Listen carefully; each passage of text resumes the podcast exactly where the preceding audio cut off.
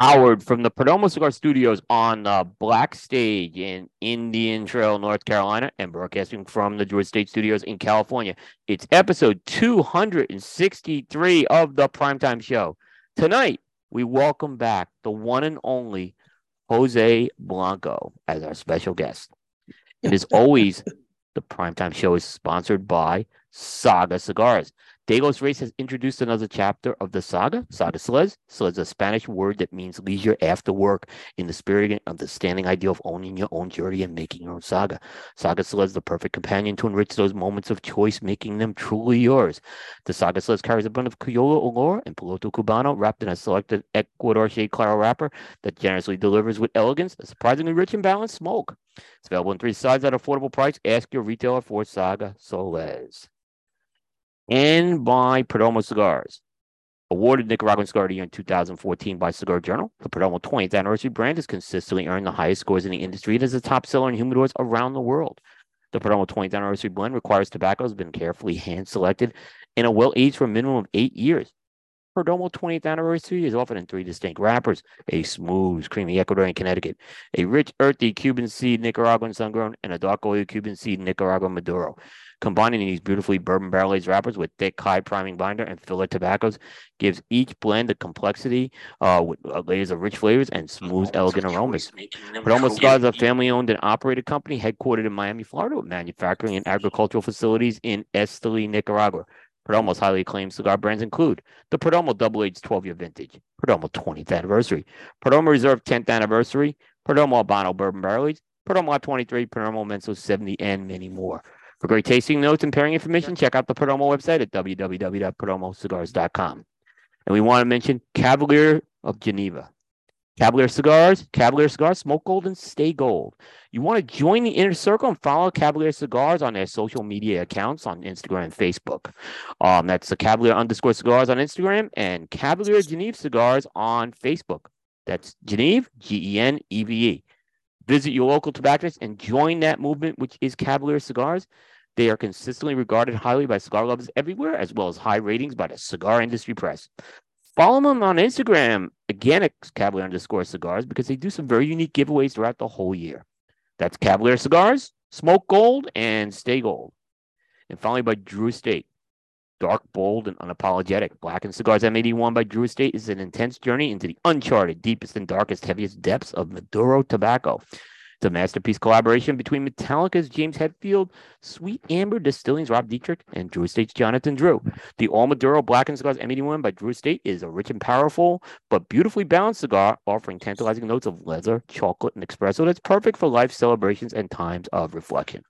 You can find them at your Drew Diplomat retailer. And remember, all the live streaming for the Primetime Network of shows, as well as the California studios for the Primetime show, sponsored exclusively by Drew Estate. Well, welcome everybody. This is Prime Time episode 263. Hmm. Today is Thursday, April 13th, 2023. This is Will Cooper. I am in the Perdomo Cigar Studios. Aaron Loomis is off arguing with Robot well, arguing for Robot Empires at his, uh, his daughter's game, so we'll, we'll, he'll be joining us a little late. um, and uh, but no, we have a great show tonight. Um, I want to, you know, Jose. I'm going to bring Jose right in. Jose Blanco is our guest tonight. So, Jose, welcome back to Prime Time. Good morning, Coop. Good, good, good evening. yeah, some part of the world. I. Appreciate you getting up, Jose. Uh, thank you so much for doing this. Uh, we do appreciate it. Um, you know, you mentioned right before the show you were talking about my dad, right? And yeah, it is one year since he passed, but there is also another thing that is very special today. Um, it is the six years six years ago today was the first primetime show with Aaron and I. Um, so we're doing two shows to kind of commemorate the sixth year. Uh, we're gonna have you on this week, and then we have another guest next week. Uh, so Aaron can do a full six year show. So Jose, we're honored to also have you as our six year guest. So I was really uh, appreciative that you can do that as well for us.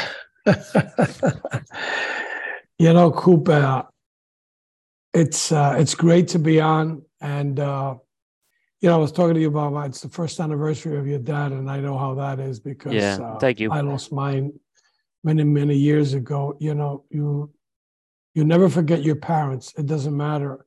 It's been a year, a day, 10 years, 20 years, 30 years, whatever it is. I know it's hard. No, I appreciate it. You know, I tried to, you know, you try to distract yourself, but um, and do things, and it's hard to go through it. Um, and there's funny things. I just know sometimes he's he's on my shoulder or something. like like, you know, what are you doing? He's like, you know, so, um, you know, I just got back from Minnesota, right? And you know, he was just a big car guy, and I could I could just see him in the lot. No, don't take that car. Take that car. You know, he's like in the in the, in the rental car lot. You know, that's how he was. So I do appreciate the kind words, Jose. Thank you very much.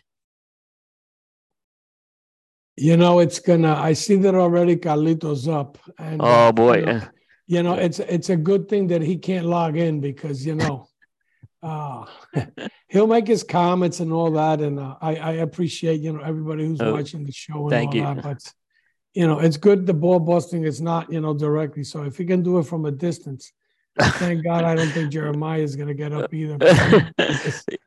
well, well, Jeremiah, if you listen to the to the you know playback of this, like you can leave your comments afterwards. you know. So. Oh yeah, yeah, yeah. That's definitely.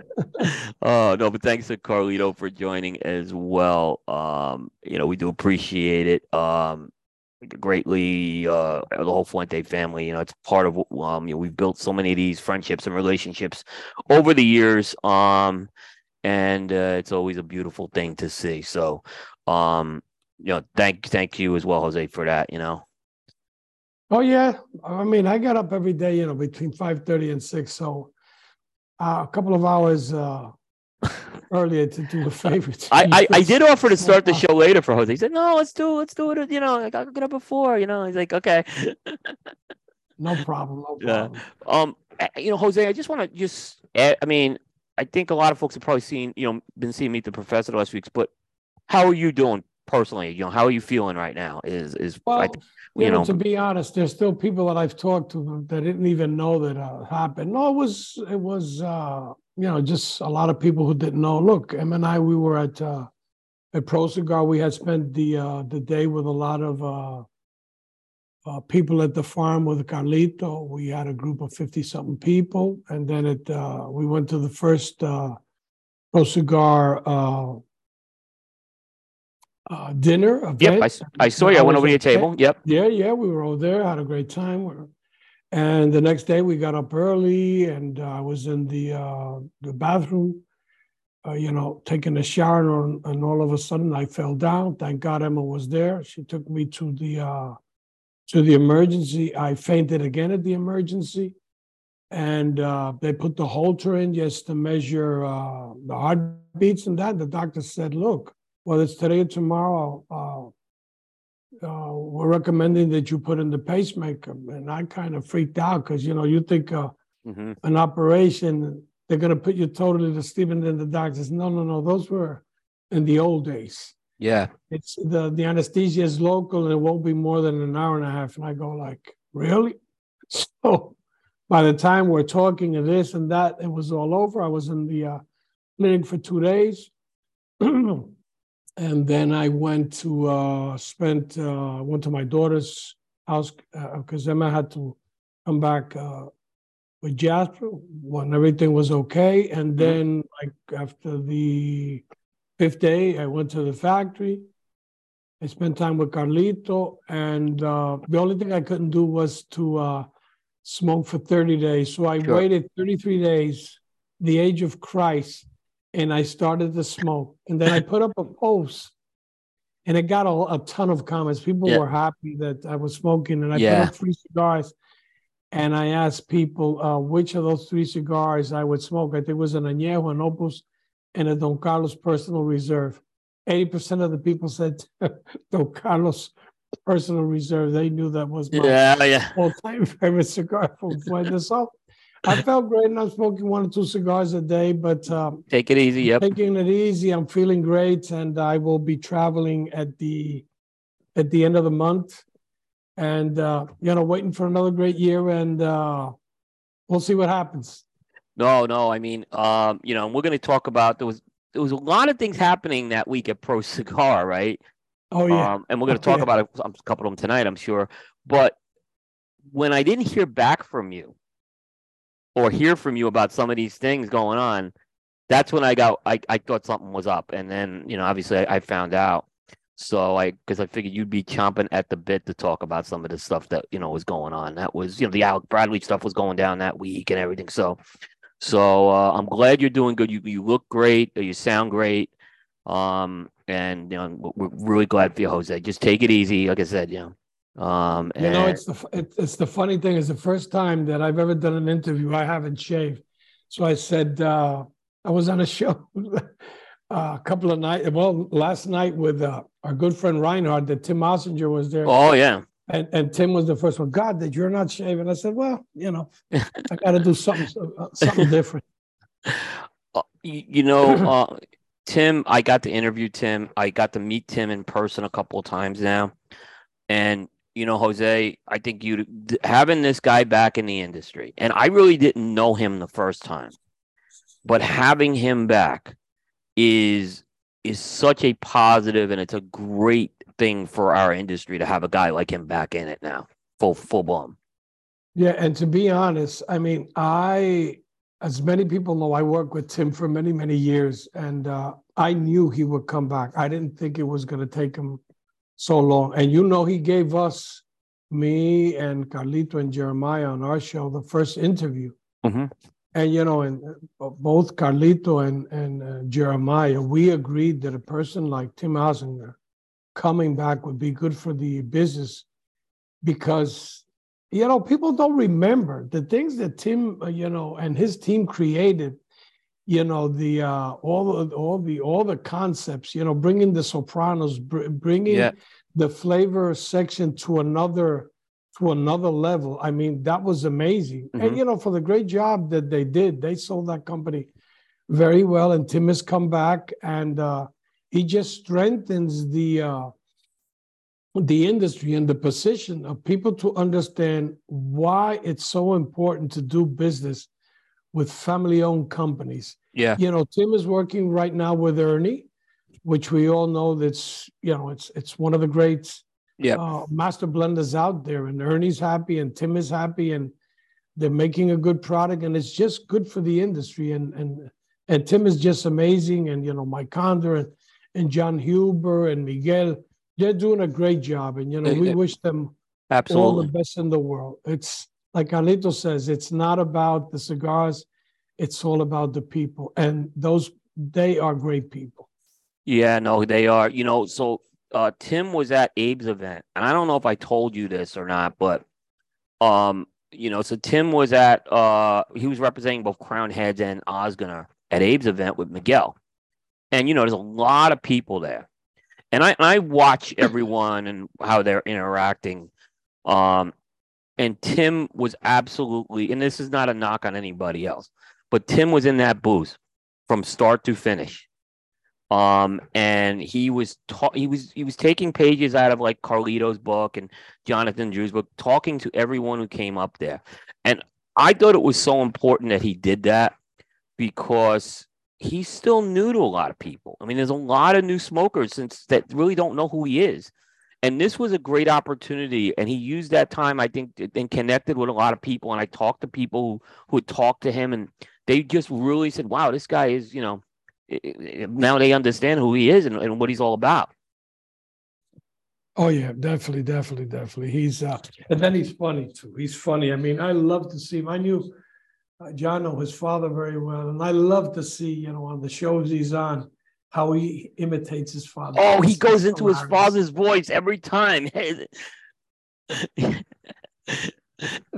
yeah, and and I I uh, he, you know he's famous for the Rocky Patel imitation too. That's the other oh, one. Yeah. And ro- apparently Rocky's like really cool with it and like, oh, like yeah. so it's all good with that. So uh no, but that was good. Uh so yeah, you guys were on with Reinhardt last night, so uh, excellent um to hear that uh I have to catch up. I was traveling um the last few days, so I haven't had a chance to catch up on some shows this week. So I definitely have to do that one. Oh yeah, yeah, yeah, yeah. yeah. yeah. Um, you know, Jose, we we did touch on Pro Cigar, and I and I know you were there for you know part of it, obviously. What we what did you have any impressions about this year's Pro Cigar? How it went? Well, it was one of the biggest. I mean, and yeah. look, not to knock on other uh, cigar festival. Right. But I can tell you, there's no cigar festival in the world. There could be bigger ones, Right. but the organization of Pro Cigar to compare to, to other countries. I mean, they tell you that bus is at 845, it's 845. In some countries, they tell you it's it's 845. It could it could wind up at 1045. I mean, eh, things happen. It's not to knock any anybody down, but the organization of Pro Cigar, and then the the other thing is that you know all the principals are there. You see them at the dinners. When you're touring their factories, they're there. Like in our case, I mean, Carlitos giving out that tour. When we were uh, in previous years to see that and to like to go to Chateau de la Fuente and see Carlito, you know, giving the explanation of the foundation, the importance of the foundation. And for many people who are going for the first time that have been contributing and buying, uh, you know, the uh, Toast of America gift packs and all that, and to see where all that money is going into, and then to be in the farm and then, you know, the, the dinner and, I mean, the lunch at the farm and seeing Chateau de la Fuente and the, the, the Hemingway house and all that it's just it's just mind blowing. You know, Yeah. I always I've been telling people for years, I don't care if you've been smoking for a year or 25, 30, or 50 years. Until you don't go to a factory and see the process of making cigars, the fermentation, the aging, or you go to a farm and see how the leaves are picked, or go into a curing barn, or go into, let's say, where, where tobacco is being fermented and you smell those ammonias, or then you go to where they're already they're opening up bales of tobacco, and you open up a bale of tobacco, and whoever's giving the tour gives you the, those leaves for you Yeah. to smell. It's, uh, I mean, you've been doing it for many, many Yeah. years, so it's just like you have to go to a factory. I don't care if it's in Dominican or Mexico and Honduras or Nicaragua, wherever you decide. It's an experience that will change Yo, your way of thinking and seeing and smoking cigars. Yeah, no, it you're you're a hundred percent right. And like I tell people, if you've been to one factory, you know, it's not enough. You know, there's so many, you know, really good ones out there. Um, you know what was we were remember when I was there last year and we were in Carlito's office and Charlie Minato came in, right? And Charlie and I were just talking, and he said to me, he goes, "Hey, what are you doing tomorrow?" I said, "I'm going out to Chateau Fuente and uh, CFCF." And and Charlie was just he said exactly what you said. He said, "If when you go out there, he said that is going to completely change change you, right?" And it's it's not about an experience where you're going to go smoke cigars there, but he said what you're going to see there, it, it, if it has to move you. Um, and he was 100 percent right. I mean, I just that even kind of um while I was prepared for that, it just it was it was just really um like I said, I I I was just raving to my wife about it when I got back. Um just just how incredible it was to see that. Um you know, I, You know, I and- to- yeah, No, no, no. I was gonna say, look, it's not because uh, a lot of people know, you know, I, Yeah. I've been friends with Carlito for years, and I've been saying it even before I worked uh, with Fuente. When people start uh, asking me about farms, I said, let me tell you something. There's a lot of beautiful farms in Cuba. There's a lot of beautiful farms in Nicaragua and Honduras and the Dominican Republic, but there is no farm like Chateau de la Fuente in the world. no, And it's not because the beauty of the farm and everything that's in it. It's because it's magical. It, it, it it's Yeah. something that that goes along with like in life things happen. Yeah. Chateau de la Fuente has not only brought out the wrapper for one of the most thought out cigars in the world, a cigar that I think even changed the way that people look at cigars, but also it's what it did for a community that didn't have water, didn't have electricity, that was one of the worst places in Dominican Republic where, where crooks and thieves and bad people will go out Yeah. and hide out.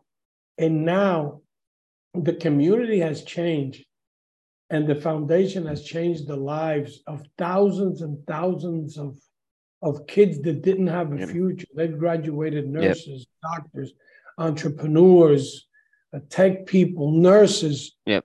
550 kids a day get breakfast, get their lunch, get their clothes, their shoes. uh, the, the the arts, the, the the baseball, the, the the teaching, the judo, the three languages. I mean, recognized by the by UNESCO and, and the United Nations and all that. I mean, by the United Nations, not UNESCO, but it's it's just mind blowing yep. that you know what has happened. So you know, credit to Carlito, to the Newmans, to yep. everybody who has contributed to the foundation. It is really something really uh, that you have to see with your own eyes. Yep, yep.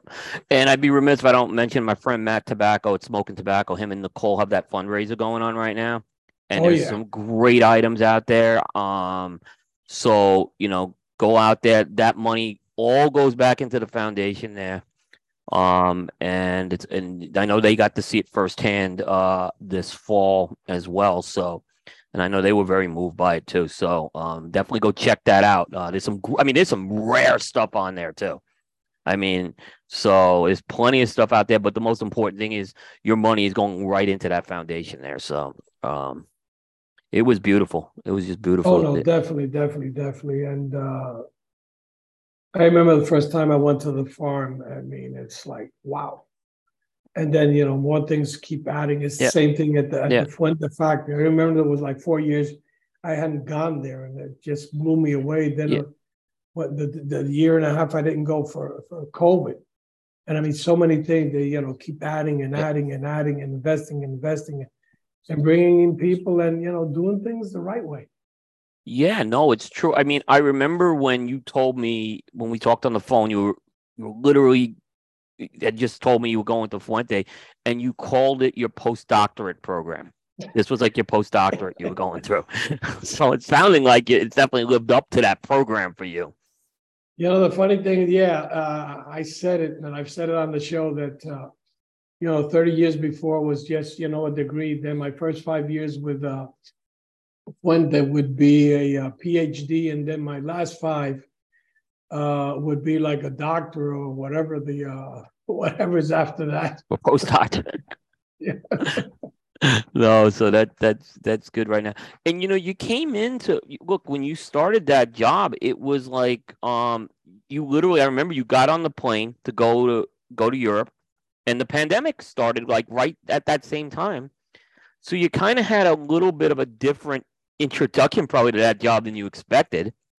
Um, but now, you know, you and I talk and you're on the road a lot. So it seems like you've gotten back into your rhythm of, you know, meeting with customers and retailers. So, um, and you seem to really be enjoying it too. No, I mean, the first look, the first uh, year, actually, the first, first 14 months, we were there and I survived COVID too. I mean, we were doing Remember when we were doing the show was daily, then we it was twice a week, then we started that. But I mean, I was doing three, four virtuals a week. Oh yeah, two a week, all over the world. The you know the Far East, the Middle East, uh, East Europe, West Europe, doing things in the States, being on a lot of shows, doing a lot of shows. And to be honest, I mean, we, we feel sorry for all the people who died in COVID, but you know, COVID just, believe it or not, for some industries was really bad and the loss of life, you know, there's no way you can replace it. Yeah. But it really brought the cigar community to the next level. Yeah. A lot of people did it, I would say, right. Some people, it didn't work out because you, you just can't be on a show, you know, trying to sell some, try to sell some, right. pushing stuff and things like that. I mean, everybody has to do what they got to do. But our view was, you know, let's uh, bring something to to retailers to consumers to even other media people something different behind the scenes. You know we didn't care if it was a small fact uh, a small company or a big company. If it was a small retailer a big retailer or a media guy you know just bring out people and just tell your story. Because you know i say it uh, many many times. People don't remember who took you to the dance. And like carlito says all the time we have to have all this documented because when we're long gone, right, and people want to see what uh, you know how so and so started, whether it's a media guy or a retailer or a manufacturer or just a consumer, we want them, we want people to see it, you know, the truth and nothing but the truth. So help you God. Right. Yeah, and I gotta say, Jose, Meet the Professor has certainly accomplished what you said. Um, I think you really the two shows I think that have survived, are you and McAuliffe are kind of taking the same approach. You know, it's not necessarily about selling cigars with those shows, and your your two shows have kind of continued. And if I'm leaving someone else out, I apologize. But you know, I think that when you take the approach that you guys take, I think it's worked out very well. And the other thing is, I really like what you just said because it you guys have taken an approach like you don't have to have a big celebrity on that show. Um, and there's a lot of opportunities that I've seen people get to come on that show and, and tell the story. Retailers, small manufacturers, um, and I, I got to give you guys a lot of credit for that. I think that, that that's opened a lot of eyes to people on that to see that in action. No, true. And you know, we uh we try to bring in everybody in that we to be honest, we haven't had a person yet that has said uh, no that I can think of. Some are really, you know, I've never been on a show. There's a lot of people that were first timers on our show that never gave, you know, were never on nobody's show and things like that. Oh, I know. And it was, oh, I know. You know, I've had a great time these three years. You know, the only little bit of a hard part is, you know, the ball busting with Carlito and uh, they are they, oh, they they really gang up on you, Jose. But you know what it is? It's just that they're jealous. I mean, look at oh. me. Look, who could look at four o'clock in the morning with just a couple of hours of, of sleep and look at how fresh and handsome and you know ready to go? The both of them look like well. Let's leave it at that. Jose, you you you you survived COVID, and obviously you just survived what you just went through. Um, yeah. listen, my hat's off to you. Uh, and you sound no, and great. Surviving, you great. surviving, yeah. yeah, surviving Carlito and Jeremiah for three years too. uh, yeah, just take your meds and you'll be okay, right? oh yeah. Make sure they take their meds too, by the way. oh, that's uh, but no, it's it's but you know, um, I have you know you've been back on the road again. Um, but let me before we kind of do that, you know, Jose, you're what I call the ultimate consigliere.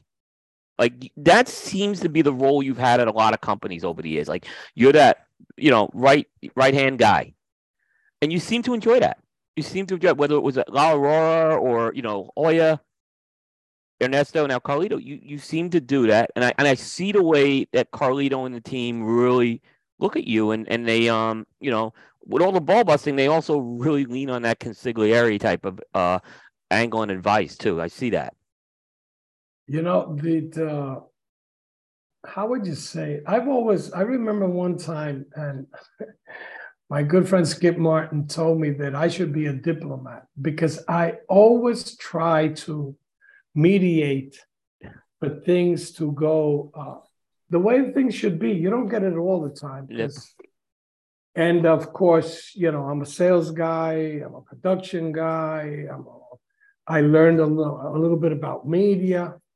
And I gotta gotta I gotta give a shout out to I know he's not listening to Jonathan Drew because Jonathan, when I was at uh, VP at Joya de Nicaragua, Jonathan taught uh, taught me a lot. And I gotta tell you something. I don't care what what anybody could say, but I think that John, Jonathan Drew, uh, his way of doing, you know, social media, revo- revolutionized, absolutely changed the uh, the cigar media aspect of uh, of cigars and communicating with uh, with people. And I learned a lot. He taught me a lot. And uh, uh, he's not so active now, but I got to tell you something. Uh, to me, and I know I could get a lot of criticism for this, but if somebody brought Nicaragua to where it is, all due respect to Joya, all due respect to Padron, two great companies. But to me, the guy who put Nicaragua on the map worldwide was Jonathan Drew. He was beating that drum of Nicaragua 24 7, 24 7, all day long. So uh, some people might say, well, the old man has lost it. But I've talked to a lot of people, even from Nicaragua, people who have companies in Nicaragua, and said, Jonathan made a big difference uh, when it came to uh, to Nicaragua. Yeah, and you know, Jose, I can also tell you firsthand. I was at Cigar Safari. This is 2012, and you you were there, and you you were spending a lot of time there at the time. Um, So that's when you and I really first met was on that cigar safari. Um, so yeah, I mean, I saw you in action with that, and you would just, you know, still in absorbing stuff. You know, with a guy with your experience, you was still absorbing stuff like a sponge. It was it was amazing to see that.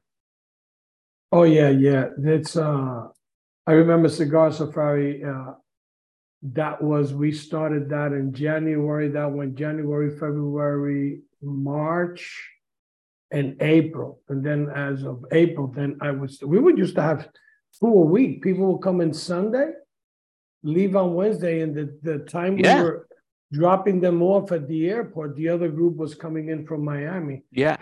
So that was uh that was a hell of an experience. What what was really interesting is we would be in the media group. Like I remember I was on one and we were coming, we were leaving Nicaragua and we're walking through the customs area and there the other group is coming like you can see there's a glass window and they're coming getting on the plane, like getting off the plane and, and going through their customs piece. So it, you know, we saw it was kind of cool, and I'm waving. I remember I waved to. I think it was David Jones. I waved to. Like I'm like, hey, David. I couldn't talk to him because there was this glass wall there. Yeah, yeah, yeah, yeah. So, yeah. So yeah, it was very. Yeah, it was absolutely the case going on there. Um, for sure. Um, and that's when I first did your blending seminar. I remember as well. We we we did that. Um, and that's. I also was the first time I met Ben. It, ben Lee actually was on that trip as well.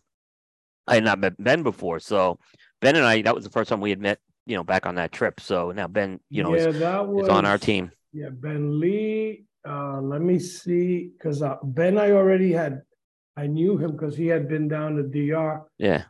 Then that was uh, that was a great trip. I mean, we had a Yeah. lot of. You were busting on Ben pretty hard that trip. I remember. Definitely, you. I The remember. you- doc, the doc, Doc Diaz was. on Doc that Diaz was on that trip. Yeah, the doc. Uh, we I, we I mean, miss him. We miss miss, him. him. He, I mean, a lot of us, if we have any, if you haven't, if you don't remember Doc Diaz, uh, Stogie Fresh Five podcast, um, he paved the way for a lot of us. oh yeah, Um, and there was things he taught us without realizing he taught us, like you know, the whole importance of education, uh, flavor, you know, understanding not just smoking your cigar, but like you going back and understanding everything that goes behind the cigar as well. Um, he, you know, he left and stayed gone, and God bless him, is what I gotta say. Yeah, you know the funny thing about Doc is, I got to tell you, a lot of people might not remember Doc Diaz, Stogie Fresh. We had developed a uh, you know relationship, and talking. I told one of those weeks I was talking with him. I said, Doc, well, you should just come down here. And he says, I'll call you back. And by a couple of hours later, he called me back and said, Where do I fly into? So, you know, you know, California to Miami, Miami to Santiago. yeah, And he came and spent three or four days with us. And that was the year we did our first pro cigar. And he came down too. And, I, and after that, I, I don't know how many times he went to uh, visit DR.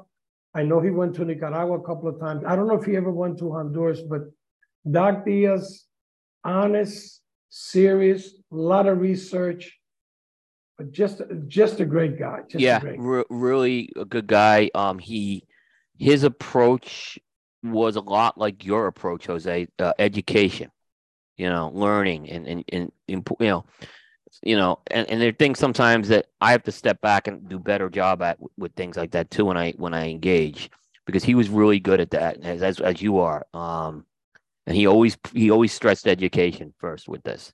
And he always would say he was an educational. I, I mean, I don't think I'm putting words in his mouth when he said he was an educational podcast. Is what he did. I agree a hundred percent with Yeah. you, and, and and to be honest, not to uh knock anybody down, but uh, a lot of people should do a little a little bit more of, of research, not only on the person you're going to interview, but overall. I always tell people go back in history a bit, just go back 40, 50 years, and and and just research how a lot of these people, uh, you know, uh, started off, and that's why going back to the to our show, we like to go down memory lane. Even when we bring somebody from the third generation, we like to ask them about Yeah. their father. We like to ask them about their grandfather because there's a lot of things that we don't know about these people. Like, you know, Carlito knows the majority of these people he grew up with. These people, whether it was in Honduras or in Nicaragua or in, you know, in Tampa. Right. But uh, to me, you know, even I, I, I met during my uh, career in the in, in, the industry, many of them, but there was a lot that I didn't have the opportunity to meet, and I'm, always you know digging and wanting to hear information about uh, about these old timers. Yeah, you know, and like a lot of the stories that you know we do on our shows, you do on your show. I mean, um, I love the fact it's captured. Um, and if something happens to me, Jose, uh, I have made arrangements that these shows will not disappear. Is what I'll just tell you. So the, these these things are going to be out there. Um, so after I'm gone, because I, I want these preserved for for future generations as well. Definitely, definitely, because yeah. you know it's like uh, Carlito says, people will will change history, uh, yeah. and just rewrite it on their own way. But when you have it documented, it's it's that. Look, at the end of the day,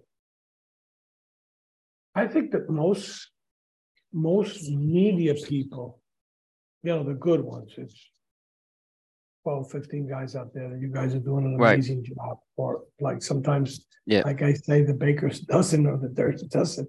Yep. And uh, how would you say everybody has a different way of, of interviewing and, bringing out, you know, different comments and things like that. But you really want to get to the bottom. And, you know, you always want to hear them say something of an experience or something that happened to them unique or something that changed their way of making cigars or presenting cigars or or different concept. People love that. L- let me tell you something. It's not because we had probably, without a doubt, the biggest, uh, I would just say, uh, event uh, in Vegas when Carlito and I did that, uh, you know, that blending seminar with that cigar that Carlito yep. blended with 13 different tobaccos. I mean, people, you know, still are talking about that and they want the uh, the PCA to bring interesting things. Why? Because people want to see something different, and when they see things from the horse's mouth or from the owners or from the head guys at, at, at the companies, people love to see that. You you guys changed the what's happening with the trade show. I mean, you guys have changed that because this year they're doing two blending seminars. You know, they have the Toscano folks coming in for one, and then they have a, a triple header with Christian Eiroa, uh, Ernesto Perez Carrillo, and Nestor Nestor Plasencia Jr. So I mean that I think that what you guys did is you set the table for how that opening day before the trade show floor opens is going to be, and, and it's I think it was a big step the PCA took this year with that. You know, it's funny because after we did that, and look, I'm pretty good friends with mostly everybody on that board. And I remember I was talking to Greg Zimmerman after we did our seminar. And I said, Greg, let me tell you something. Uh, look at the turnout 500, 600 people. Even people, you know, were standing just, they just wanted to hear. I think what you guys should do is next year is, you know, get two or three people and try to do something like that for them, you know, to be a moderator, to ask them questions, and then you have, you know, yep. the public to that because people love that. I mean, I don't know the other day, uh, I don't know if it was Aaron or somebody we had a rerun with. It was Aaron. With Aaron about, you know, bringing in somebody, you know, that sells dog food or, or, I mean, what can some guy, don't get me wrong. I mean, I have a dog. I love my dog. I go out and buy. What does some guy from the pet food industry can tell somebody about the cigar industry? How to engage with consumers? How to engage with uh, with media people? How to engage with the manufacturers or the reps of the company? I mean, with all due respect. So I think these things that the PCA is doing now is going to give is going to add a lot of value and also give different perspectives that the retailers could absorb and at the shop communicate to people. Yeah. be wrong. no, no, I think you're right. And you know, it was interesting because I actually had to watch that. I couldn't get into the seminar. It was because we got there later. Our guys got in, we had to get the guys at the airport. This year we planned it a lot better, make sure we're, going to be there for these things. But I remember I went. There was an area of lap. There was an area where you could set up your laptop and like watch. It was like a uh, there were these cubicles. But I'm walking towards these cubicles, and this line, Jose, is like a concert, like a, a line for concert tickets, right? And I see Scott Pearce with his camera taking pictures, and he is smiling, right? Because he's like, look, because that was a big, that was a big deal to, for him to see that, you know. And you know, they had a bad trade show back in 2019. I don't think there's any way to, you know, to sugarcoat it. They had a bad trade show, and you could just see that the momentum had that was the beginning of the momentum turning with this trade show and it was a great trade show that we had this year no without a doubt without a doubt i mean 2021 we knew because of covid was going to be a bit slow but the last year it changed and you know and i've said to people look the show might not be as big as it was before but it was quality versus quantity. It was a great show. The companies that had to be there were there. Companies that care about their uh, their retailers and care about consumers, and I think the the show was great. And with the things that I'm hearing for this year, it's gonna be also great. I mean, I want to give a, sh- a shout out to uh, my good friend Ciro Cachela, Oh, well, Sarah, good guy. uh, that I see on Facebook, seeing the notes that he's there. Uh, Stacy's out there, Jay Davis, uh, Skip, a whole bunch of friends out there. So uh, thanks uh, for all the guys that are tuning in to uh, see the show. And thank God, I guess Carlito's busy or I don't know what he's doing. That's he's not busting my balls. Oh, it's coming. It, it will come. It will come. Oh, he said something now. What did he say? I missed it. Don't get started. Hey, Carlito, take your medicine. oh no. Yeah. Um, but yeah, Jose, you know, there's as long as we're on the trade show, um, let's talk a few things because there is a lot of change happening at this trade show this year. Um, and first and foremost, um, I may disagree slightly with you on this, right? Because you and I have talked, but um, what was your opinion of the trade show moving to March? Let me tell you something. this is something that should have happened years and years ago. And I'll tell you why. Well, the, the, I remember I was on one time I was on the uh, on the board, and uh, what we always heard was because of the prices, there were like 35 to 40 percent more a room in Vegas or uh, New Orleans or wherever it was that uh, summer, because in summer, you know, the prices really go down. But I, I see a positive uh, because for a lot of retailers, that month, uh, end of June or July, are their biggest biggest months. And uh, you take anywhere in you know, Georgia all the way up, or Chicago, Indiana, and all those places, Illinois, Michigan. That month of uh, of, uh, of of July a really good month for them, and March is kind of slow for them. So I think we will see how that turns out. A lot of people have a big question mark on the venue uh, because of the, the hotels, it's easy to be, well, you're in Harrah's or you're in Treasure Island or you're in the Venetian, right there. But you know, let's look at it that uh, that I think that we will get people to come to the show because of the month that uh, hadn't come to the show in in in, in years. I don't know what your two cents is on this. Um, I don't like the March date, but I but I agree with this. I don't like the March date. I think it's a bad date for a lot of reasons, but I do agree that there was enough people who did not want this trade show in July, right? There was enough people who, for whatever reasons, and we can go, you know, I think the reasons are well documented. And you know, from talking to various folks, this was not a good deal the PCA had with the Venetian. So a change was needed, and you got to give the board and the, executive committee and the staff credit. They they acted on it and they made a change. So, you know, again, that's something that PCA in the past was accused of being ignoring these types of things. And now this feedback has been incorporated for the first time. And now I think we just got to see how it goes. I, like I said, I didn't like the March date, but I think if they get into April, it will be better. That's just my opinion. I think April's a much better time than March. But, um, you know, now I think, but like I said, there was enough people who did not want that trade show in in July. I, okay, so I, me I, ask you this: Your idea March is it because of March Madness? Yeah. I, uh, well, the, the other thing I don't like about it, Jose, is it's too many things going on in the first quarter of the year. Is my other concern. So you have you have Pro Cigar, you have Pro Sabor, you have um TP still out there, and that uh, and you have Great Smoke, you have the factory visits, um, you have companies that do their national sales meetings. So it's creating a very congested first quarter for the industry. I just didn't. Th- I didn't like the fact that PCA was going to now add to that. That's why I think if they push it out a little, I can understand it better, working a little better. Well, let's see how it goes. Let's see how it goes. I mean, I think we got to see how it goes.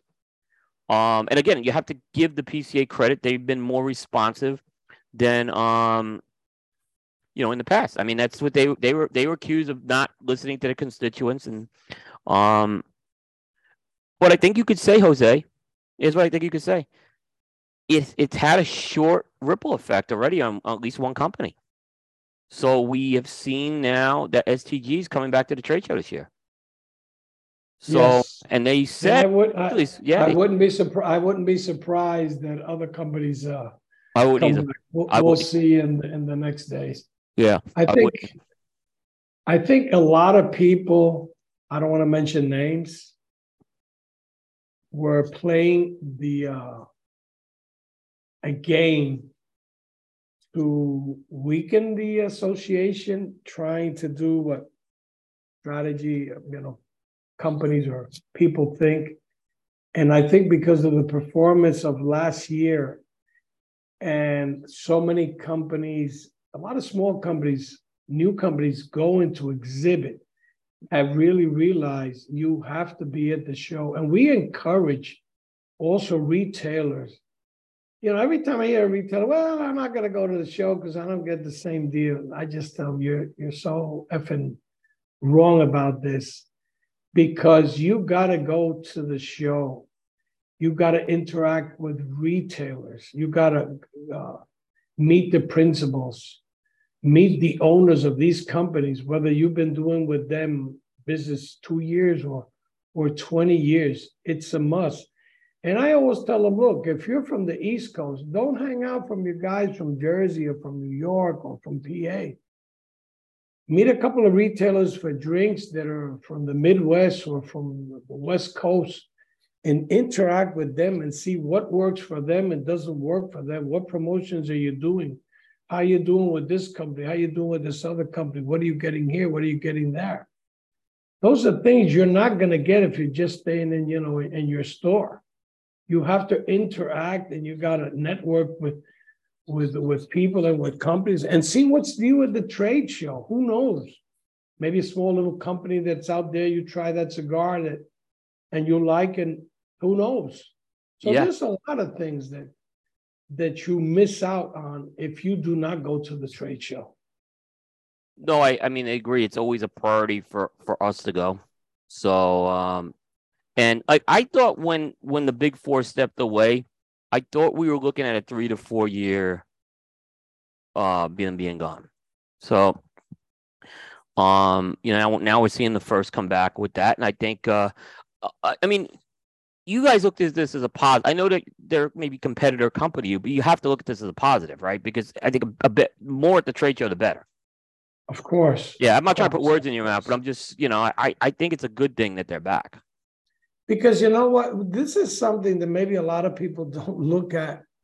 But even strengthening our show sends a message to the states to the cities, to the federal government. Yeah. Because if all of a sudden, you know, they some dickhead, you know, these congressmen and senators and all these idiots out there that uh, have this anti-tobacco thing, and uh, say, well, they, they can't even get together. So if they see that we're all united, we're all competitors, but at the end of the day, we all have to be united to send a strong signal out there that, you know, this is an industry, you know, uh, a big industry, and, you know, we are important.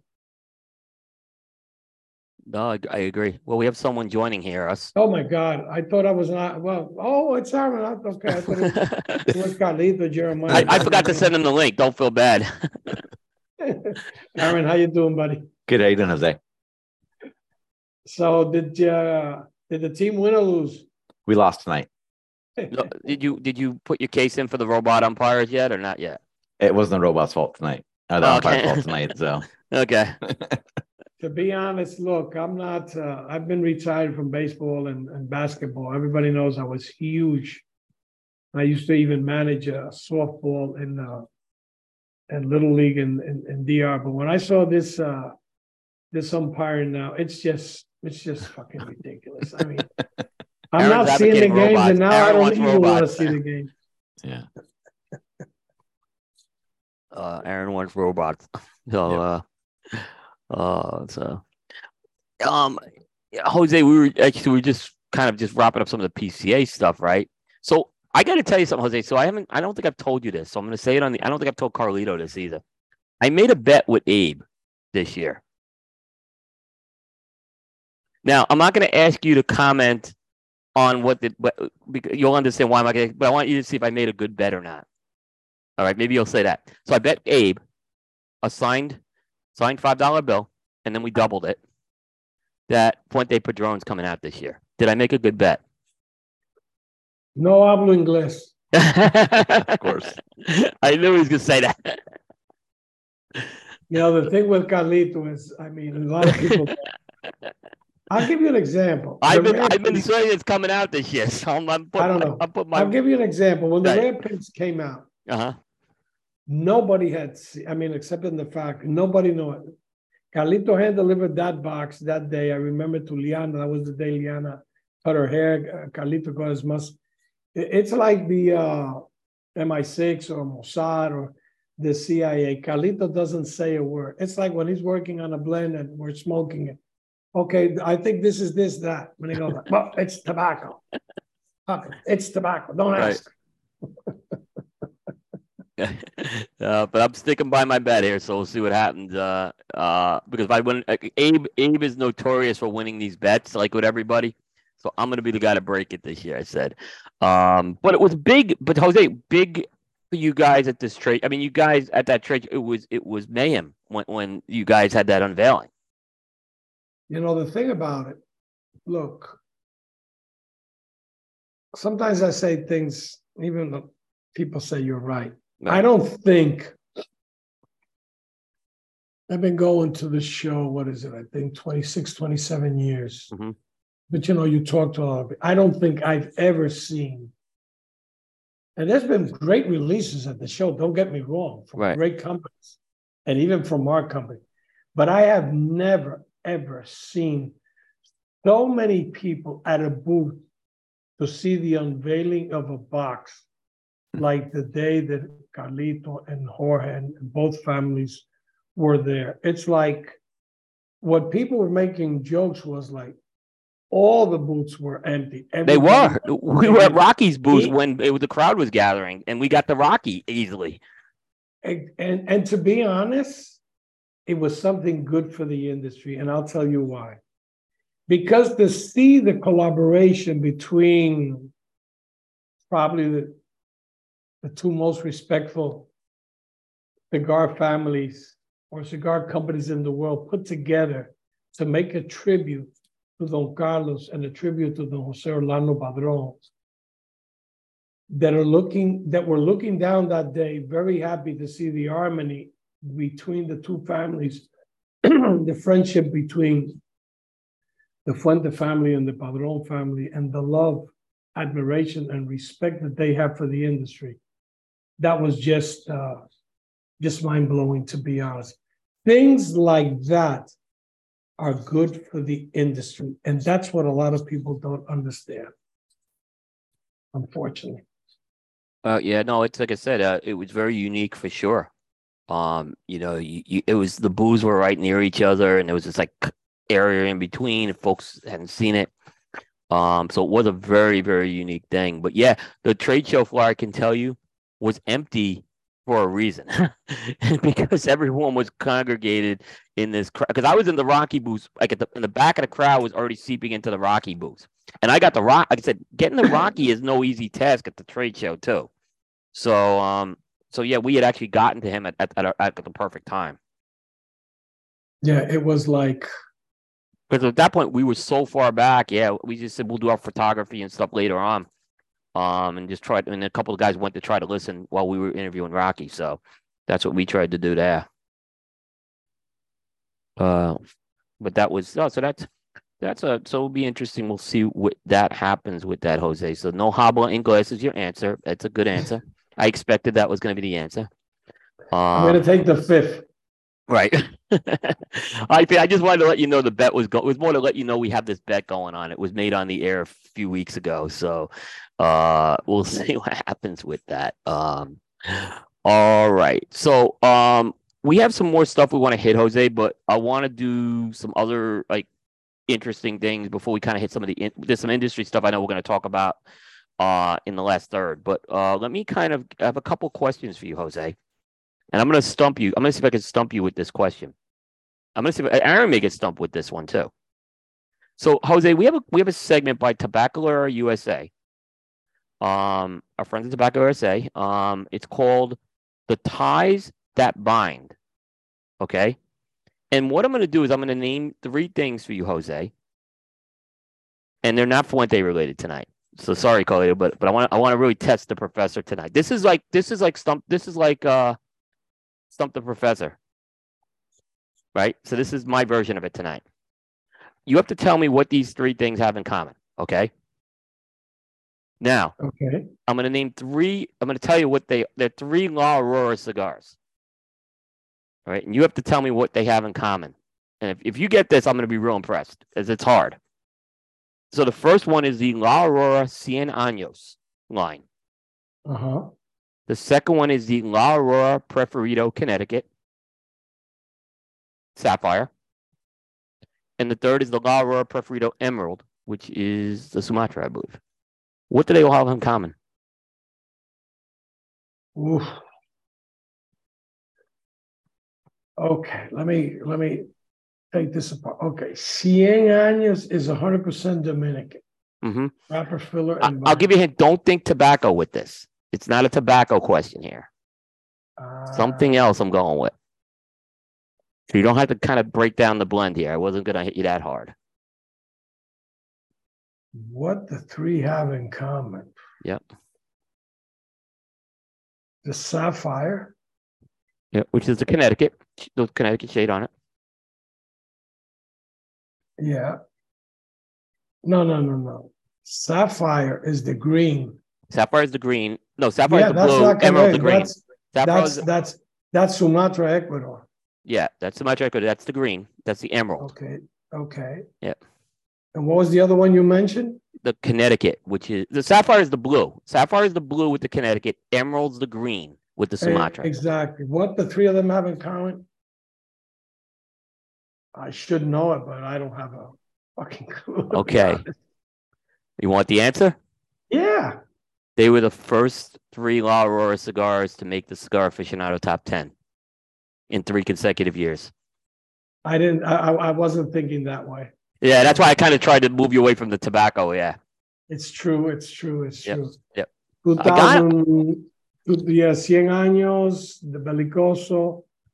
It was, that was the first time Cigar Aficionado put the, uh, the top 25 on the Yep. cup. Yep. It was that's, Padron 40. We were second, yep. and uh, Cohiba Siglo six, I think, might have been the uh, the third one Uh-huh. of that year. I did. I didn't. I, I wasn't thinking like that. I was thinking more in blends and what they had in, in common and things like that. That's, yeah, that's, that's, a good, that's, that's a good one. I like that segment. That's really good. Yeah, I hit you with a very hard. I've been hitting people with easy ones. That's I'm going to hit you with a hard one tonight.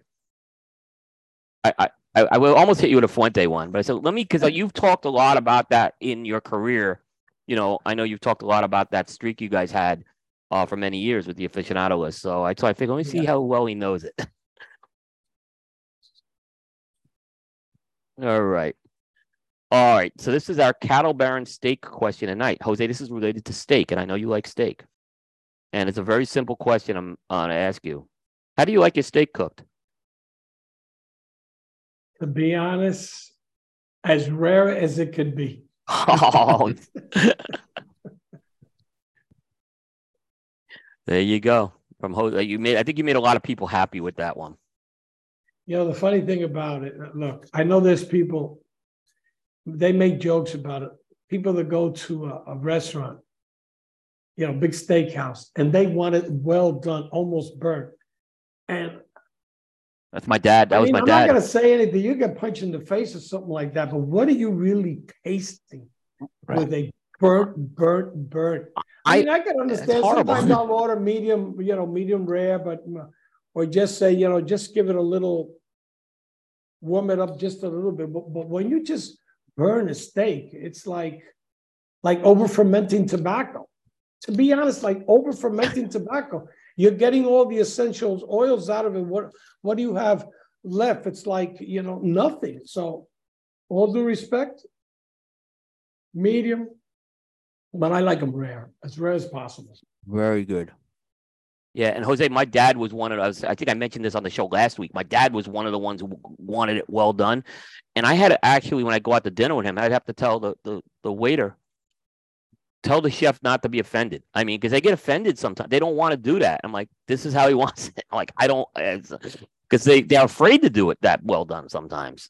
Yeah, I You know, know, I know. I know. It's so- an insult. It's Yes. like people go to, you know, I to me, what's the biggest insult? Is a guy that goes to an Italian restaurant. Let's say he orders uh, a spaghetti bolognese and he, he asks the waiter, Could you bring me some ketchup? oh boy. So okay, if you watch the if you watch there's a video. My mom, this is again going back to my dad. My mom was making tomato sauce when they first got married. And she my dad said, Why are you going through all that? Just put ketchup on it. Because my dad came from a Jewish family. Like, and that's and and she turned to him and and oh no, we don't do things like that now. said, this is how we're doing. And then he got to really appreciate what it was. Like uh, they never went back to ketchup again. But that's uh, that's No, what he told her. Yeah. I know this is not related, but I got to tell you something.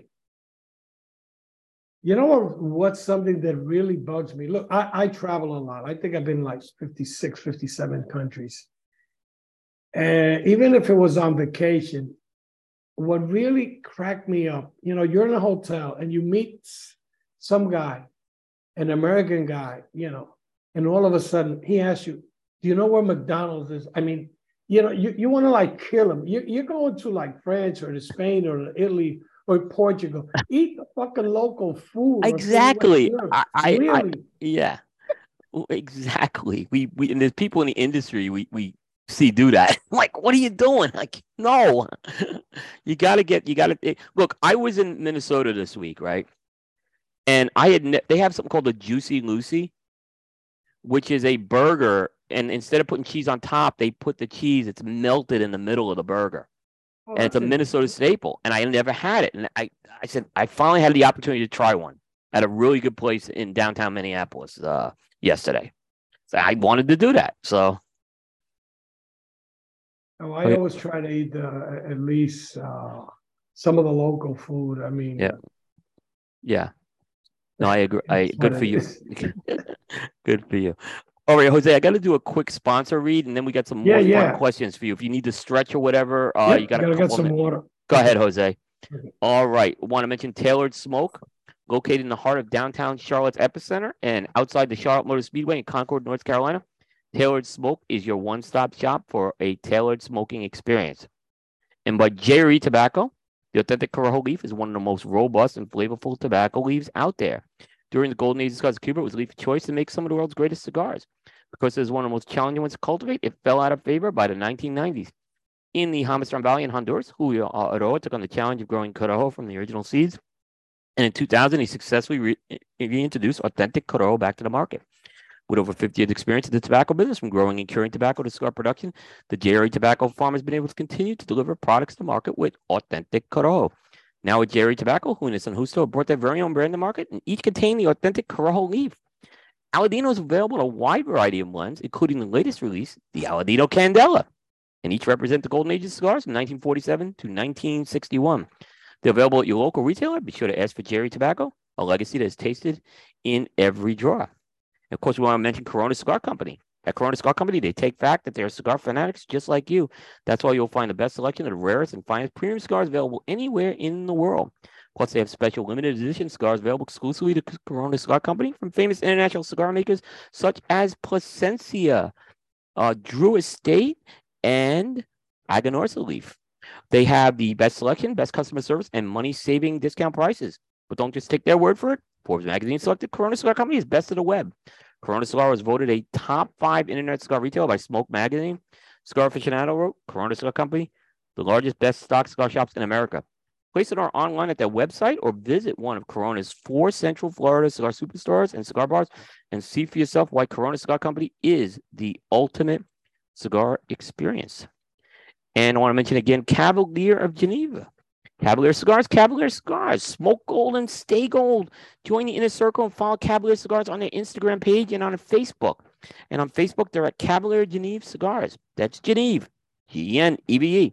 Also, visit your local tobacconists and join that movement that is Cavalier Cigars. They're consistently regarded highly by cigar lovers everywhere, as well as high ratings by Cigar Industry Press.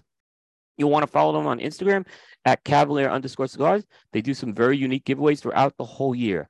Cavalier Cigars, Smoke Gold, and Stay Gold. So we're going to get into our Alec Bradley Live True segment sponsored by Alec Bradley. Alec Bradley, Alec Bradley, Alec Bradley, Alec Bradley. Visit alecbradley.com to find out more about their cigars Live True. All right, Jose, I got a few more uh, fun questions for you here. All right. Yep. Now, this segment we normally do, it's a little more of a lifestyle segment. Um, but I'm gonna keep these cigar related today because I'm kind of and you actually touched on a couple of these questions right before we went to break. So I got a question for you. You you said you've been to how many like 57 countries? Yeah, 56, 57, I think. How many continents have you been to? Well, America, Europe. I've been uh, I've been to China, Thailand, I haven't been to Africa. Oh, you haven't been to Africa? No, no. Have you been to. Australia? No. Okay, so you've been to four: the, the North, South America, Europe, and Asia. I was wondering if you would actually smoked on all the continents but Antarctica. That's why I was wondering that. I smoke everywhere I go, I fucking smoke. so yeah, would you want? Would you if you had an opportunity to smoke in Antarctica, would you do it? I don't think I'm ever going to go, but I don't. I actually was looking at. We were looking at trips for them. It's a fortune to go though. It's like twenty thousand dollars to go. Yeah, uh, I'm going to skip that one. Okay, a little cold for you. Okay, so you've traveled to countries, right? How many countries have you lived in? I counted four, but I'm wondering if there's more. No, I've lived Dominican Republic. I lived in Nicaragua. Mm-hmm. I lived in the States the majority yep. of my life. Well, not the majority, but majority in Dominican and in uh, and in Macedonia. I had four. I counted. I had four. Yeah, four it is. That's a lot. That's a lot for any anyone. Yeah. Yeah, tell me about it. We've moved. Em and I have moved already. Okay, Dominican to Nicaragua, Nicaragua to Casa de Campo, Casa de Campo to Santiago, Santiago to Jersey, and then from Jersey to, to Macedonia. And this is the last one. Just on moving, we spent a fortune. I bet. I bet. I mean, it's, um, I, yeah. I mean, we've talked about moving to Florida or someplace, and my wife's like, I don't want to move again. You know, it's uh, it's tough. But let me ask you a question: Is there a country you'd want to move to? Maybe that you know you haven't you know maybe there's one country you want to move to at some point in your life is there any other country out there i mean we've we've talked about different things uh, but uh, right now i don't know maybe who knows when I uh, uh, retire, if I do retire one day, which I don't, we'll see. Emma would love France. You I know, can see you like a France, yep.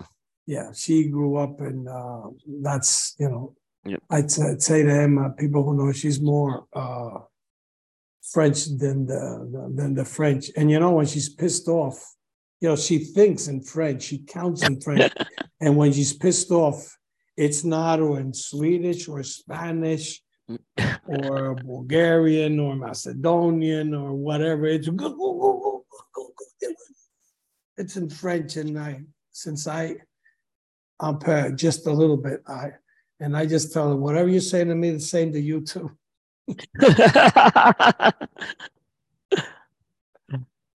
But you never know what we where it will be. No, that's good. All right. So I've seen you, for example, smoke by like Alexander the Great in Macedonia, right? By the statue and stuff. I've seen you smoke in various places. Is there like a it doesn't have to be you know it's a country, but maybe some famous landmark or something? Is there one place you'd love to have a cigar that you haven't had a cigar? Like some famous thing in the world that, that you'd want to go smoke a cigar? Oh man. Uh, to be honest, I don't know. So many things have gone through my. Uh, you know, it might sound ridiculous, but you know where I would like to sit down, where the president of the United States is sitting down and be able to take, you know, a uh, a Don Carlos or an Opus and have, you know, a, a, mug of coffee there and have somebody take a photo of me, you know, just smoking that cigar in the in the White House, just because they don't. It would be good. It would be, smoke. So you didn't do that with Ulysses S. Grant. Like Jay Davis wanted to know if you did that with you. I'm putting words in Jay Davis's mouth. so you didn't do that with Ulysses S. Grant. There's no truth no, to that. And you know, he was he was a huge cigar smoker. He he really was. He used to smoke, I think, between I don't know, two liters of, of scotch a day and about 20 cigars. Yeah. He's like the oh, when I get the question about who I want to smoke with historically, it, that was the guy I'd want to smoke with.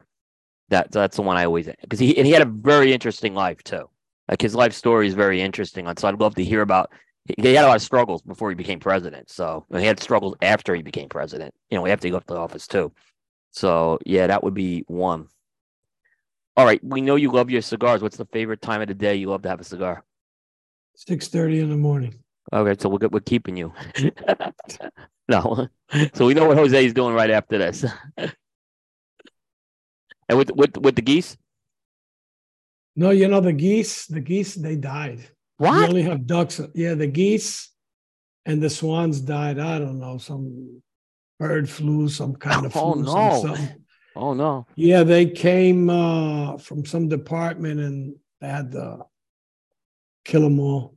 Except oh, jeez! Oh wow! So, yeah, we started with the ducks again, so we'll see. Yeah, it oh, was okay. it was painful. Yeah.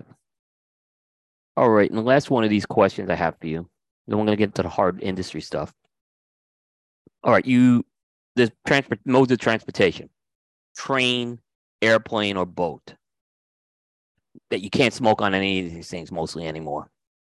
Maybe well, some areas. Three, train, bus, or plane. Train, plane, or boat. Where do you want to smoke a cigar? Of those three things where you can't smoke a cigar, where, what's the one thing you want to smoke the cigar on? In, in, in the plane, you would like that, but that's it's like people are gonna get pissed off. You're inside. I said, I, I, I guess a boat. Okay, I, I would say boat too, because it's it's open. You know, you can kind of go different places. So, um, I have smoked a cigar on a ferry, but not on a cruise ship. So, um, I smoked on the British Columbia uh, British Columbia ferry, I, like many years ago. So, from Seattle to Victoria. Which I don't. I doubt you could smoke anymore on it. Um, yeah. Yeah. All right. So what I'm gonna do, Jose, is I'm gonna read through one more set of of sponsors, and then we'll we'll we'll bring it home after that. Okay. Yeah, no problem. All right. So of course we want to mention J.C. Newman Cigar Company. Founded in 1895 by Julius Caesar Newman, J.C. Newman Cigar Company's oldest family-owned premium cigar maker in America for four generations. In 127 years, J.C. Newman has been handcrafting many of the world's finest cigars. JC Newman is headquartered in an iconic 113 year old cigar factory in the Ybor City National Historic Landmark District of Tampa, Florida. At the factory known as El Reloj, JC Newman roasts premium cigars by hand and hand operated antique cigar machines, including the All American cigar, the American. The JC Newman Pensa factory is the second largest in Nicaragua, and it's a brick house. Perla de Mar, El Baton, Quorum, and Yago cigars are hand rolled. JC Newman's Diamond Crown, Maximus, Julius Caesar, and Black Diamond cigars are handmade by Tabacalera A Fuente in the Dominican Republic. With longtime partners, the Arturo Fuente family, the Newmans founded the Cigar Family Charitable Foundation, which supports low-income families in the Dominican Republic with education, healthcare, vocational training, and clean water. Visit jcnewman.com to learn more. And by Casa Cuevas Cigars. The Cuevas family has five generations of experience in cigar making. For many years, they've manufactured cigars for many industry leaders at a Las Lavas factory in the Dominican Republic. Now, the Cuevas family has brought their very own brand to market with Casa Cuevas Cigars. Try the Casa Cuevas line, including the latest release, the Sangre Nueva, if they don't carry it, be sure to ask your local retailer for Casa Cuevas cigars. Casa Cuevas cigars from our casa to yours. And finally, we're getting into our industry talk deliberation segment sponsored by Dunbarton Tobacco and Trust. There's no deliberation when it comes to Dunbarton's track record since launching in 2015. This has included eight consecutive top three appearances in the Half consensus, including number one cigar of the year in 2020 with the Mi Querida Chiquitraca and 2022 with the Mi Querida Sacacan. Visit DTC Cigars to find a purveyor that carries the brands of Dunbarton Tobacco and Trust. All right, Jose, you ready to hit some industry things here that we haven't really hit yet? Yep. All right. Uh, let's start off. Um, let's start off with what you're maybe. We'll start first with what you maybe a little closer to home to you. Um, I've seen you spending a lot, and I think this is tied into two things here. I've seen you spending a lot of time in Eastern Europe right now. And at the same time, it's well known what's happening with what's going on with the Cuba pricing and, and the shortages. Are you seeing Eastern Europe as really an area that, hey, this is a great opportunity for the non Cuban brands to get in? Because it seems like you're spending a lot of time in Eastern Europe. I know it's close to you, but it, obviously there's some, it, it seems like it's a very fertile market for you guys.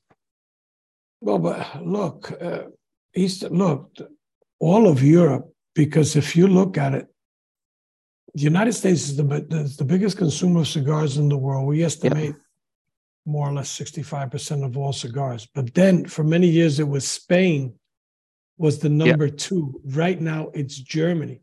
So look, I spent a lot of time in Germany, Austria, Switzerland a lot.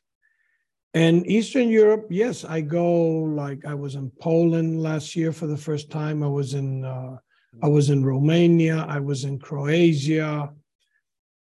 Uh, and those markets have been growing, but they have been growing. You got to look at it in two ways. Mm-hmm. The cigar culture has been growing in those countries, and also the non-Cuban cigars uh, I would say first, to be honest, because of the shortage, but second, because of the way the quality of Cuban cigars have given an opportunity for a lot of companies really to penetrate in these markets. But let me tell you something. There's a lot of brands out there. We never mention brands. But the brands that are really doing good are the brands that have been good for many, many years that have the quality, that have the inventory, that have the consistency. And people are, you know, are open up distributors and retailers and consumers to, to smoke these cigars. And the other thing is, let's be honest, the prices of Cuban cigars, I mean, you're going to have to be uh, a, millionaire very well off just to smoke, you know, limited editions and regionals and the other stuff. It's just it's just out of control. What i mean we know what do you think why are they doing that? I mean what's your opinion? Why is cuba just decided that they're taking they're going with this model right now? Um, because they, they definitely are doing this with with they've already announced it with some brands and i think it's going to be expand to more brands but why is that happening like why why did they do this you think look there's a lot of things you have to take in consideration let's go back a little bit of history. For many, many years, whether I was with La Aurora, with Ernie, uh, with Joya. I told people all over Europe, you have to start working with good non Cuban brands. Because I was going to Cuba at those time, and if you could see the numbers, they went from all of a sudden 170 to 150 to 130, then all of a sudden to 100, then to 70, and last year was around 50. So if you add up all the years, it's millions and millions of cigars that were going all over the world, and now the well has totally dried up. And then because they've had a couple of really, really bad seasons of tobacco, and when you see that they say, Habanos says, and Granma, the Cuban newspaper says, that this is the worst crop in history, and they say it's 50%, take my word, it was not even 50%. So, what, what is the game that they have played that said, okay, we don't have tobacco, we're losing rollers, we're just in very bad shape they did something very, very smart that a lot of people don't understand. They're making more money today selling 50 million cigars than when they were selling 150, 160, or 170 million units. Why? Because cigars that used to be at wholesale between, let's say, 15 to $20, now they're 25 and 50. And some, some cigars, their wholesale was 50 euros now the wholesale is 150. So just do the math. They're making more money now than they were before. That's yeah. the way I see it. I could be wrong. And they're not and they're not having to expedite as much product, you know, they're spending less time making product. So yeah. They don't have look, they look, their problem, their their problem is not binder and filler. Their problem is wrapper, and we all know that. Interesting. Very interesting. Um, you can give me a no hobble and glass on this if you want. Um, are you still like I remember I've seen pictures of people talking about like empty retail shelves with these Cuban cigars. Is that still the case in Europe right now? Oh yeah, yeah, yeah, yeah. So it hasn't gotten better with that. No, no, no, no, no. It's gotten worse. There's a famous uh, Casa del Habano in Dusseldorf that uh, I was there last year, and I was shocked. To be honest, 70% of the shop was uh, empty. And there's right now in Europe a lot of Casa del Habanos where these store owners have divided the shop and they put a whole room of, of that. And they've told the Cubans, look, you got, or you allow me to do this, or I'm just out of business, or I'll just we'll just leave. The, you, you're not giving us cigars. It's a very bad, bad situation. Very interesting. Um, now you you haven't been spending it. You haven't gone to Asia yet since Fuente, right? But you have Asia responsibility, right? Oh yeah, yeah. No, I I I, I talk with my Asian uh, distributors uh, at least every two weeks. Okay. And where's where is for Fuente? Where is like the hot spots in Asia right now? all over, to really? be honest. Okay. I mean, Hong Kong, I mean, uh, China, but you know, everything in China is by quotas. And, and look, the reality is we don't have enough cigars. I mean, I have 20 something countries that for the last two years, they're just on a waiting list to open. And we just, we decided not to open one single more country till we don't have uh, enough production. Because look, everybody knows that Fuente will not, or Carlito in this case, and Ciro and the team there, they will not ship those cigars till they're not ready to go. Sometimes we go six, seven months without having a certain SKU. And it's because the cigars are not ready.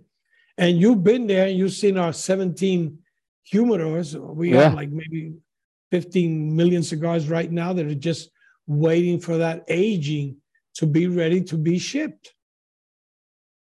You don't rush yep. the hands of time. Right. No, I get that. Um, one question on Asia. This came up yesterday when I was with the How About That Cigar guys, and we were talking. Is Japan a good market for cigars, or no? Because we were hearing it was very anti anti smoking there. Is well, that? I don't know if anti-smoking, but you know, our distributor there, you know, it's uh, if we could get him what he wants, and uh, no, they smoke in Japan. Well, it was tough because they had really strict laws when COVID and all that, and that Mm-hmm. did go down a little bit because they had the shops closed. But people in Japan, they smoke cigars. They have a lot of a lot of pipe smokers in Japan too. But uh, they smoke. I mean, if we could get them more cigars, I mean, but we just don't. We don't have enough. Interesting. Um, and then back to Eastern Europe, you mentioned like Germany, right? Um, what is like like if we go east of Germany and, and Switzerland, right? What is like the the toughest company country to crack right now with cigars? The UK is the most difficult. It's still. UK. Oh, okay. It's still UK, but to be honest, and it, was Mitchell Orchant, which is probably the one of the best retailers, in the UK, that said right now it's more or less 50-50. Wow. So they've definitely that's that's changed. That's changed from when I was there four years ago. Oh yeah, yeah, yeah, that's changed. I mean, because I was in there, I would say it was like 75 25, maybe, or 70 30 when I was there. Um, I was seeing a lot of it was interesting when I went when I went to um I don't know, maybe you maybe you comment on this. When I was at um uh JJ Fox, I a lot of men and women were both smoking in the lounge. And it seemed like the men were all smoking the Cubans and the women were smoking the non-Cubans, is what I noticed. I don't know if it was just the day I was there or not. It could be, but it's changed a lot. The UK has changed, uh, definitely a lot. Okay. Um, the situation in the Ukraine is that was that a, ever a good market? Is that kind of affected day business if you were in the Ukraine? that is a big country. How how yeah, it, yeah, yeah. I mean, we, we, you can't ship anything to them. You know, it's uh, we had our, our partners there and all that, but you know, there's there's nothing really happening there. It's uh, the only thing you can do for Ukraine is now, you know, pray for peace and Yeah. uh, that this damn war uh, and the suffering of of that country stops. yeah. What was the country they sent you to where, they, where there was a missile launched? Was it Poland? Yep. Yeah, it was Poland. You would had a missile launched there. I was arriving there, and I I, I called a friend of mine that uh, there's brothers in the State Department. He says, "Well, we'll go to the American embassy." I said, "Man, you're damn miss. If something's gonna go on, that's the first place they're gonna fucking blow up." Uh, Yeah, that those days I was there, people were people were tense. wow. It's not it's not easy. Yeah. No, it's not. It's not. I mean, uh, I mean that's not far from where you live either, Jose. So I mean, it's you know that's still you know a little close to home there too. Yeah, a couple of hours. Yeah. three hours.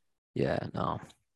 Um, just one last question on the Cuban thing. I mean, what's your? You don't see any change with with as far as this? uh, Obviously, in the next few years, you just don't see this changing right now. This is how it's going to be now for a while. it's going to get worse and worse.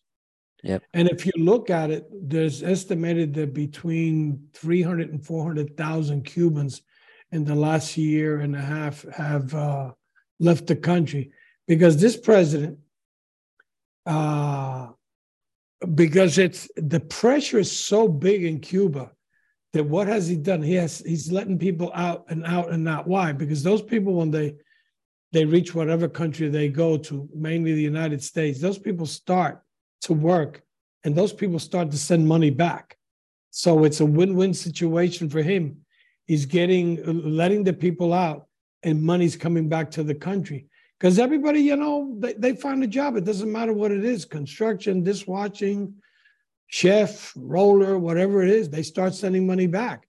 You know, you got to remember, roller's making between 14 to $16 a month in Cuba, a month, not a day, not a week, not an hour, a month. So when these people get to whatever country they are and they're getting 150, 200 dollars a week, they're in heaven. Were you surprised to see the president at the Habano? I, I know, you know, hear about the president at the Habanos Festival. That was kind of something that's never happened before. Well, yeah, because you know Castro for many years used to go, but then you know the last couple of years he never went. Oh, so- so he has gone in the past, uh, Castro. Oh yeah, Castro. Yeah, I oh, was- yeah, but- yeah, okay. yeah. Okay, so Castro was used to go to the Habanos. There's people that have, uh, you know, who had a Partagas 150 humidor signed by Castro. I don't know what the hell happened. The late Gary Arzt. really, Yeah, really. I didn't know that. yeah. you, you and I talked about this. Um, when I went to Cuba in, in 2016, the first place I went to was that chicken place, and it was actually on Castro's 91st birthday when I when I landed in Cuba. So there was like they were kind of just there were like posters and everything all around that restaurant, but they didn't. I heard they didn't have chicken for a while there. You know, it's funny that you mentioned that El Aljibe. It's very, very. I've, eaten there a couple of times. So I had a friend that a couple of months ago, good friend. He loves chicken. He's eating chicken all over the world. So he's been hearing about, you know, El Aljibe, El Aljibe, El Aljibe. Yep. So he arrives in Havana. Uh, we coordinated with a friend, uh, picked him up. He goes directly to El Aljibe. He didn't even go to the hotel. So when he gets there, he's fluent in Spanish. And uh, he says, I want rice, I want beans, I want plátano, y quiero pollo, I want chicken. The woman told him, We don't have chicken. He wanted to. Oh, gee. he, he WhatsApp me right away. I can't believe it, Jose. You know, I've been waiting to go to Cuba for so many years for the cigars, yes, but more than anything for the chicken and Aljibe. And they don't have chicken. Things are bad in Cuba. They've Yeah. never been as, as bad. People say only back in the 70s was it bad as it is now. Wow. I got to tell you something. I got a friend of mine that was visiting us in uh, January in uh, in Santiago, and uh, you know, before they travel, they go to supermarket. You know, they buy toothpaste, deodorant, uh, shampoo, shower hell, and all that. And he says, "Where's the salt here?" I said, "Salt? What do you want salt for?" He says, "The salt in Cuba is rationalized. Could you imagine?" an island that cannot produce salt, then you know, Houston, we have a problem. Yeah. Wow. Wow. But you know, when I went, even we were getting our bottled water. Like someone was going out very early in the morning to buy bottled water, because by the end of the day, even this is when things were not as bad. They were out of bottled water at times. So that was someone would get up at like five thirty in the morning, go to the market and buy bottled water. Yeah, it's Yeah, so- really, so I uh, yeah. it's bad. I feel, I f- feel really bad for the Cuban people because, to be honest, they are good people. Yeah, no, that, that's the one thing I tell people is like when you go there, the people are great. I mean, they just were so friendly and everything. Um, we had a lot of fun when I went there. All right, let's let's kind of turn to something else here. Um, Alec Bradley acquisition happened while we were at Pro Cigar. Um, what were your thoughts on that? Impressions on that when that happened? Well, first of all, I've, I've known Alan Rubin and uh, Ralph Montero for many, many years. I was happy for for Alan for his uh, for his family. He uh, did a great job with the company, and you know the time came that uh, he saw this opportunity, and uh, Scandinavian thought it was a good buy, and they uh, they bought it, and uh, great for for for Alan, well deserved. What people are asking is, uh, what are the kids going to do? Because that hasn't been officially. That hasn't been uh, finalized yet from my last conversation. Allen supposedly, I don't know if it's true, is only going to be there a year. And after that, I guess retirement. And uh, like again, the best for him, well, well deserved for Alan Rubin. Good person. when you okay, so when this happens, right? You look at like I've asked a few people this question. Is this a good thing for the industry? And it's good for the Rubin family. Is this good for the industry? Or is it bad for the industry? You got to look at it both ways, to be Yeah. honest. Yeah. because uh, it's it's the name of the game consolidation from the big companies it makes you think you know who's next or what's next but then at the same time i think it gives an opportunity for family owned companies and even for people that that want to get into the industry as a family owned an opportunity too. Because a lot of people could see well you know the big guys are getting bigger and bigger and bigger. But uh how would you say it? Uh i think it's just an opportunity. It's just an opportunity for for family owned companies and for small business and for people to start you know just you know doing what you got to do. And you know every time i see people that you know at the trade show they come up to me they bring me three cigars and senor blanco can you smoke this? And you know you smoke everything then give an opinion. The first thing i ask them okay where's it made? X place. So what are you what are you trying to achieve? Oh this this cigar making is, is just as good as a padron or fuente pepin i said you're you're wrong. And i said like why because those are companies who are already successful. Bring up with with innovation with shapes with different profiles with different yep. concepts. Don't try to imitate what already has been successful. And they go like you know. And it's the truth. Don't go after what's already successful. Be creative. Do your homework. Yep uh, i i agree with you on that you know i i looked I looked at it as a positive because it, someone like the Rubin family can build a family built business and make $70 million. I mean, it's, you know, you hear people all the time saying you can't make money in the cigar business. Um, they, they, they sold their company for $70 million. So they, something that's, you got to look at that as, you know, it's a business you can get into and, and be successful. But you know, uh, now that you brought that up, because I didn't want to bring it up that, that way, it also uh, for a lot of companies, it's adding zeros to it too. Oh, that's believe me, I've had when I was at Great Smoke, that was the conversation going on. So I mean, uh, I don't want to bring it up good in the industry that way because some people might take it the wrong way but it's it's it's very good. It it added a lot of value to good companies. Take my word on that. Nice, nice. All right. Hey, Coop, not not not for nothing, but uh, I, I like to talk to you a lot. But you know, Aaron's back on the show. Well, just gonna. I was just gonna turn it over to Aaron before we hit the last topic. And I know Aaron's gonna have a lot to say on the last topic with you too. But I just, I mean, uh, I, I, I don't want to tell you how to run your show, but you know, no, I, I, literally going to do that. I, I do like Aaron. I've always liked. you replayed his show. You didn't replay my show. You replayed Aaron's show. it was a good, by the way, really good show. But guys, you guys did a great job on that show. Yeah. yeah. Thanks.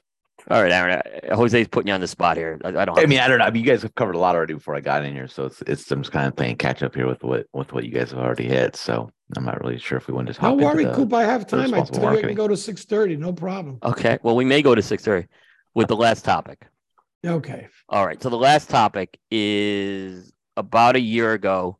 You you were probably in the center of a lot of controversy going on, uh, with the whole responsible marketing thing.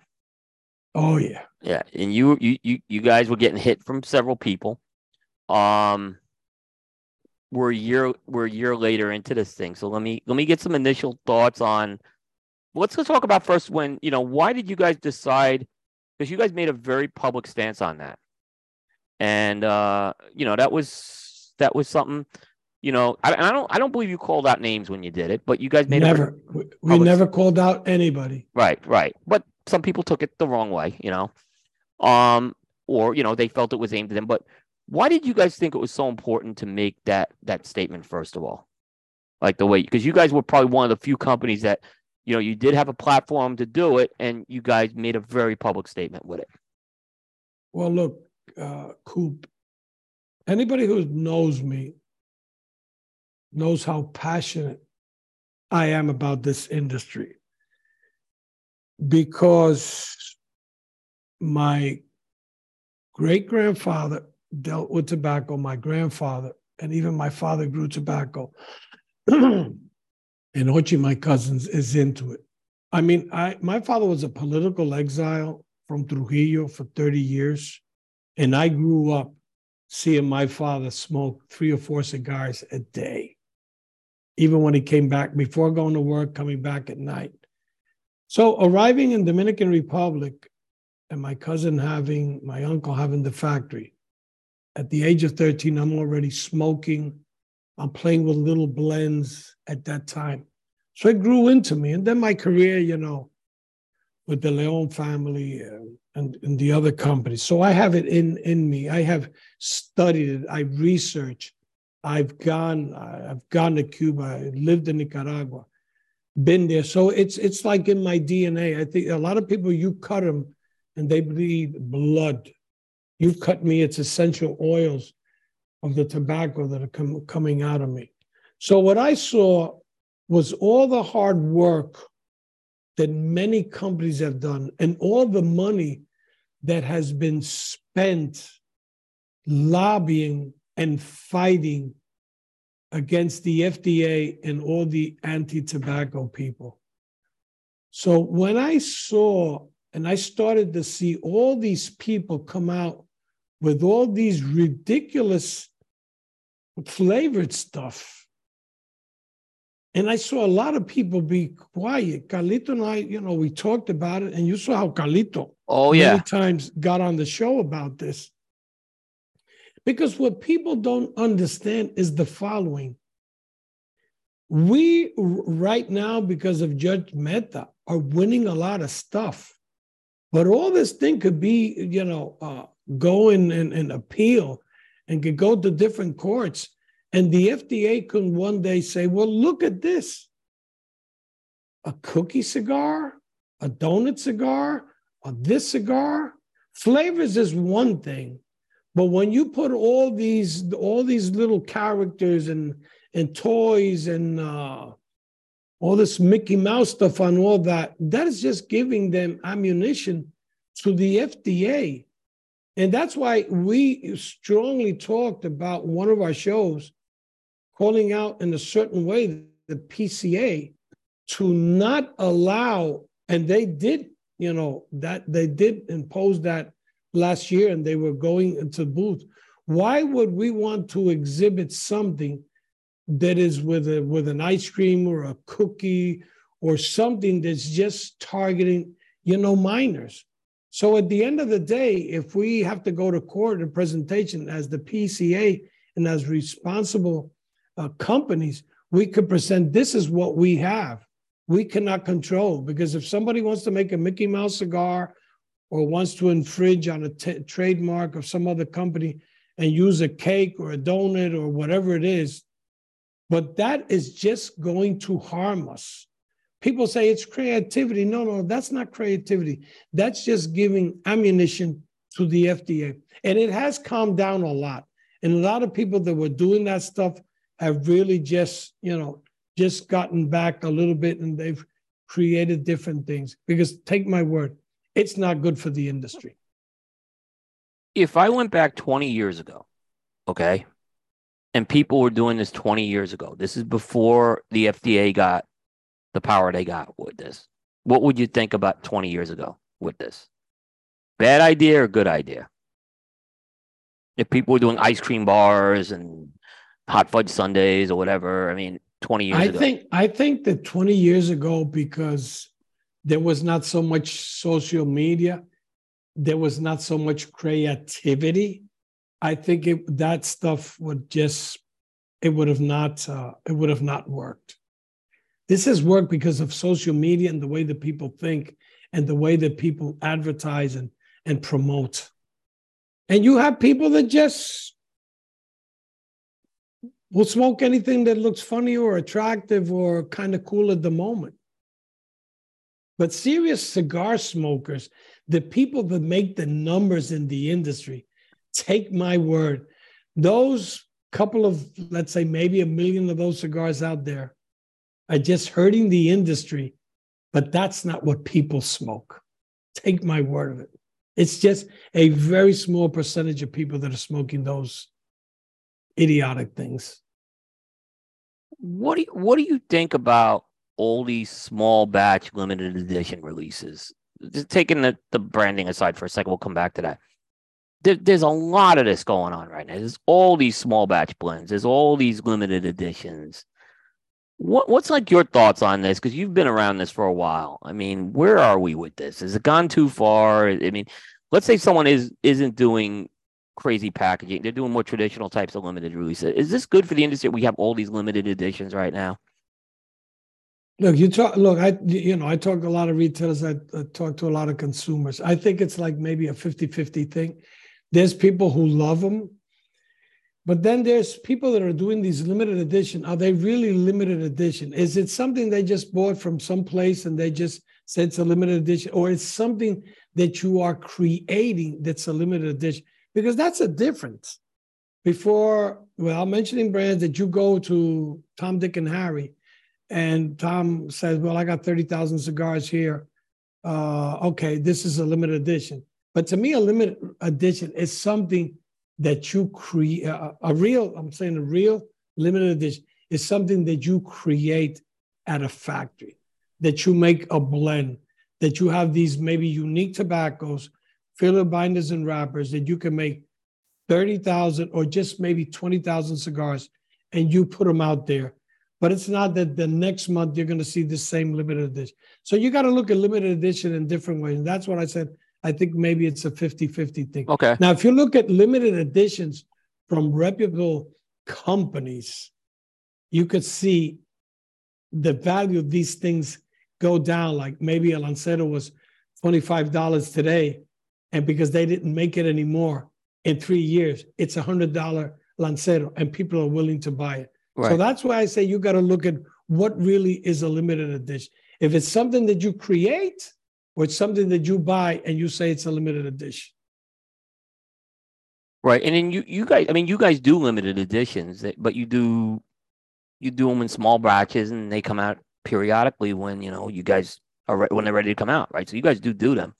Um, but you like you said, I think a lot of you you went back and said it's the factory, and that's like my feeling is a lot of times is I know this stuff isn't you know you know this stuff that you know I don't know how to say it. I just I can't see them being that many limited editions out there.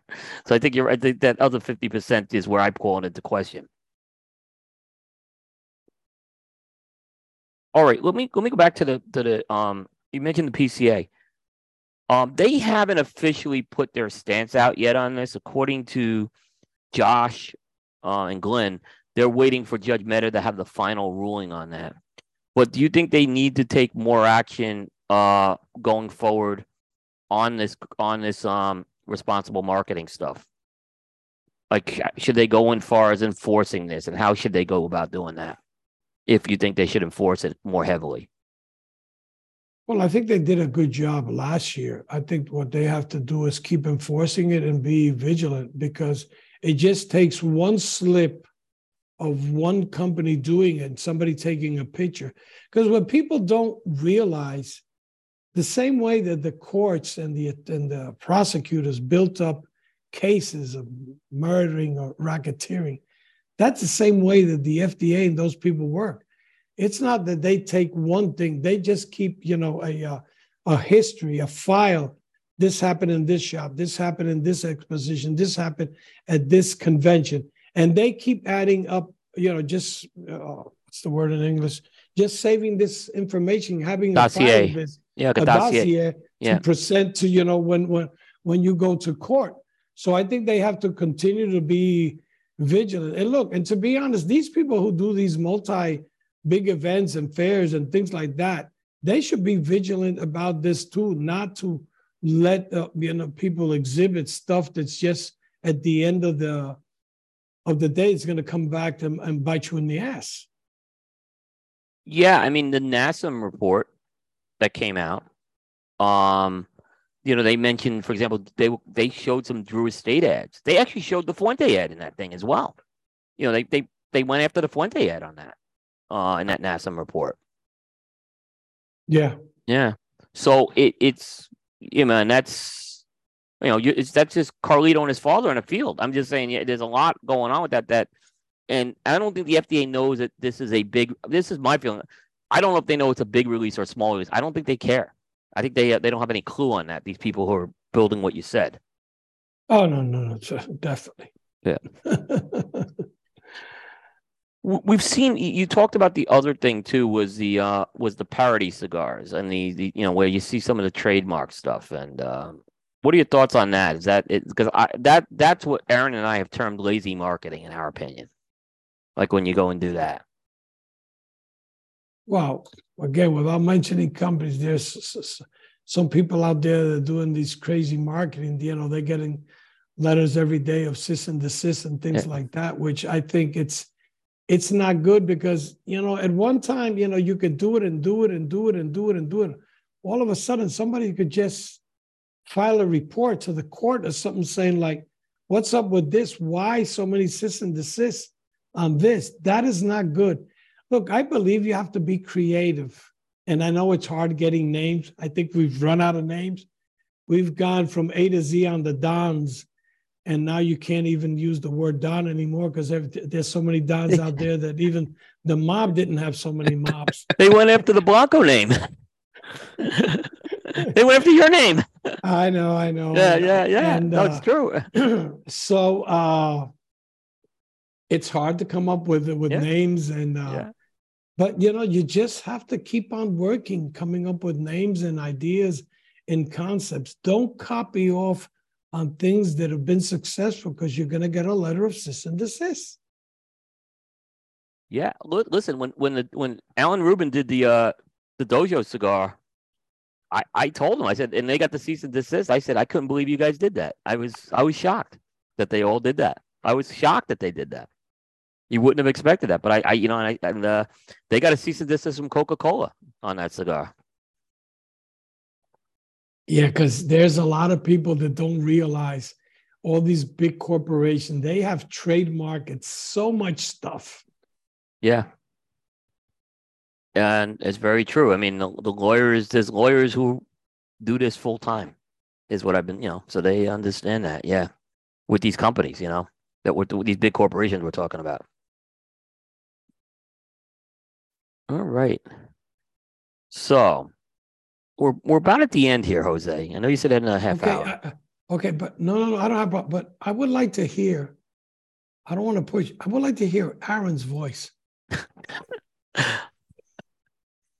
I'm busting your balls a bit. No, it's good. We we have to bust Aaron's. But by the way, Aaron, today uh today is six years since we started this show. It is. It's our six year anniversary. So- so actually, this day is six years ago we started this show. Yes. So, um, you know, I, I want to publicly thank Aaron uh, because he has been. Let me just say this: Aaron is the guy. If I'm going in a direction and Aaron sees a problem, he will reel me in real quick, and uh, that and to have someone work with you for six years every week doing this show, um, it- it's a great accomplishment. And, and Aaron, I just want to really thank you publicly on that because uh, this thing we started this show because we wanted to build a show that we wanted to listen to, and I think we've done that. Um, Yep. So, so yeah, I want to publicly thank you on that. Yeah, and thank you for uh, taking me along on this ride. I mean, it's been it's been fantastic, and Yeah. we've had lots of great conversations with people and things that I don't think other shows would have ever brought up or asked the question. So I think it's been it's been fun. Yeah. What do you think, Jose? This show's been on for six years now. I think the first thing we should do is give a medal to uh, Aaron to have been deal dealing with you for six years. I would have shot myself. Yeah, no, my wife said the same thing. She said, "How did you keep him for six years?" yeah, It's good. It's good. But Yeah. congratulations! I mean, you guys do a, f- a f- a gr- you guys are both team. The same thing with with you and Bear. Uh, the thing I like about the three of you and many other guys out there is your honesty. There's no BS with you guys. You could be wrong on anything because you're a human being. Like you know, I've been wrong a million times. But what you bring to the plate to uh, the viewers, to retailers, to consumers, to media people, to us, is as honest as possible always telling the truth, giving great opinions, and looking at things, you know, in a, maybe in a totally different way than the other people. You know, if all the media people would just have the same comments and the same thoughts, it would be like very, very boring. It's Mhm. like when people say to other people, "Why can't you be like so and so?" Well, can't be like so and so because then I wouldn't be myself. Yeah, I, exactly. I- I get that all the time. Like, why don't you do it like halfwheel? And I'm like, well, I'm not halfwheel. They do they do their thing. They do the thing really well. And you know, Aaron has his way of doing that. We, we're not trying to duplicate what we're doing. Yeah. And we, we, we, we really try not to cop. I mean, we see a lot of it go on, unfortunately. There's a lot of copying going on, and we see it with the media stuff, and it's not what we try to do. We've tried to always be original. Oh yeah, definitely. You know, but we've seen it. It's been it's things have been duplicated, so it, it's happened. Yeah. Um, I, I could say this. uh, Um, you know, Jose Aaron really changed the way I smoke cigars a lot because his approach with the flavor first piece has been a big thing. Um, and Aaron will always tell you it's flavor, you know, and all those things that come around it. You know, it's not about how your cigar burns. Oh, definitely. You know, I always tell people, uh, people tell me what flavor or strength. I said, flavor over strength all day long, 100%. Because the flavor, you know, you could tone it down to what do you want a mild cigar? You want a uh, medium body, full flavor, just a strong cigar. But it has to be flavor all the time. And then the other thing is people get so confused. I tell people you could have a mild cigar that's full flavor because why? People tend to confuse flavor with strength. That happens all the time to people. Yeah. It does. It definitely does.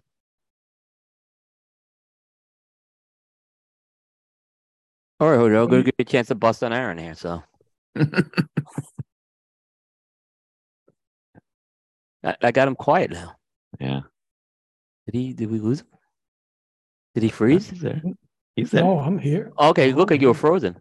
No, no, no. I'm just waiting for Aaron to ask me something. I really like Aaron. Ah, ah, let's see. What, what can we ask Jose? Oh, You know, you're wearing a T-shirt of a team that I don't really like a lot because I'm a big Yankee fan and I hate Yeah. the Astros. Well, there's a Yeah. reason. he's got I'm going to legitimate. say hate. I'm not going to say hate. I dislike the Astros. he- no, but he's Yeah. got a legitimate reason for what I don't care for the Astros either.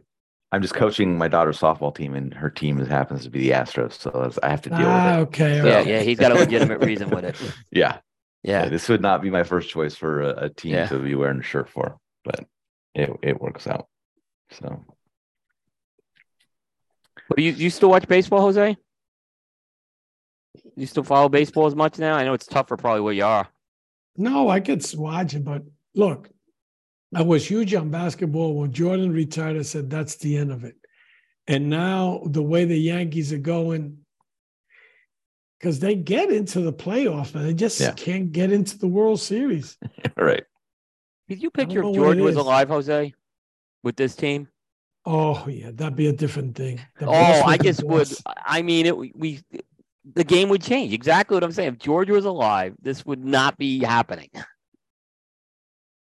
Yeah, I mean they've gotten a lot of great players and things like that, but I don't know something just doesn't click at the end. I mean, I grew up. Look, I grew up. I lived in Long Island. I grew up watching the Yankees. I remember that lineup. You know, Mickey Mantle, Roger Maris, Elston Howard, uh, Tony uh, Tony Richardson, uh, Boyer, Hank Bauer. I mean, Whitey Ford. I met Whitey Ford as a kid. He used to live in uh, Lake Success. So you've seen the Yankees. You know, you can say whatever you want of the Yankees. You know what I tell people? Brag all you want. When you have 27 world championships, we can talk. Every Yankee fan will remind you of that. Till you know, I'm just saying, they'll always remind you of the 20.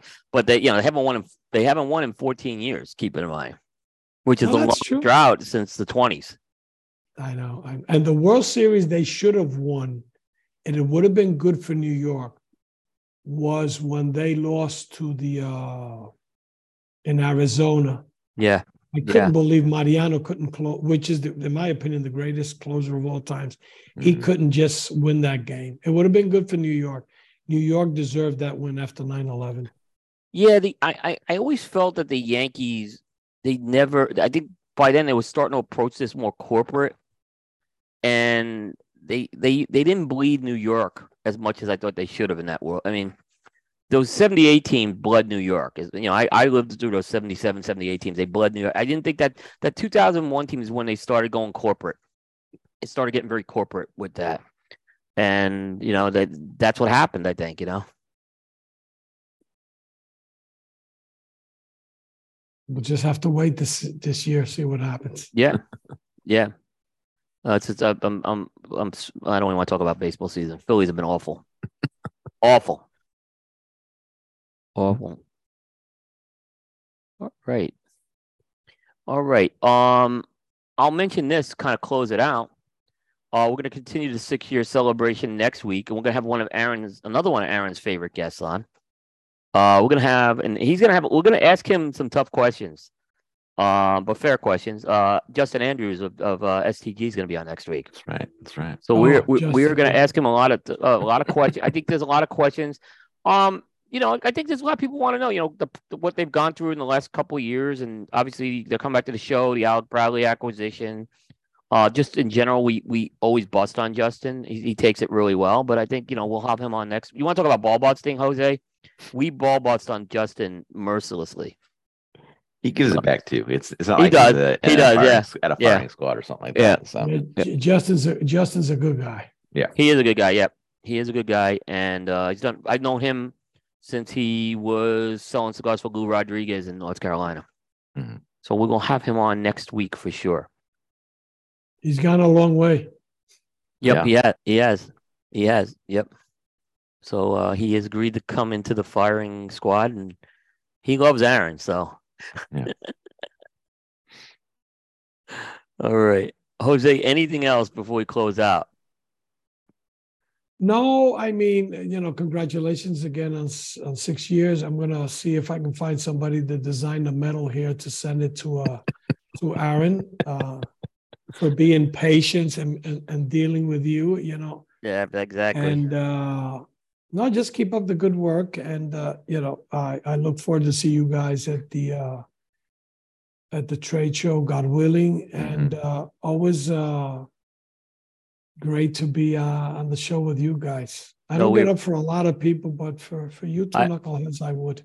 we really Appreciate that. Thank it. you. I know I appreciate it, Jose, a lot. I know it's uh you know it's very early out there, and uh you uh, I actually was, uh, you know I uh I, I felt bad, I but you you you know we do appreciate and you you wouldn't know it's four in the morning. You didn't sound tired, so No, no, no, no, no. And I only slept a couple of hours. I mean, I went to bed like it was like one, slept about two and a half hours, three hours. I- but I was gonna call you right because I want I talked to you before the show, and it was like I, I said I gotta call him right. I said I can't do it. He's probably asleep right by now. I said I'll just catch him before the show. No, no, no, but uh, it's uh, it's great, and uh, again, thanks for the uh, the invite. And uh, you know, you and I talk two or three times a day, so it's not that. Uh, Talk to him more than my wife. yeah. You know, people laughed a lot. Did you asked me after you made that comment? Said, "Do you and Coop talk that much?" Sometimes we can go three or four days and not talk, but then sometimes we talk two or three times a day. exactly, exactly. So uh, that's good.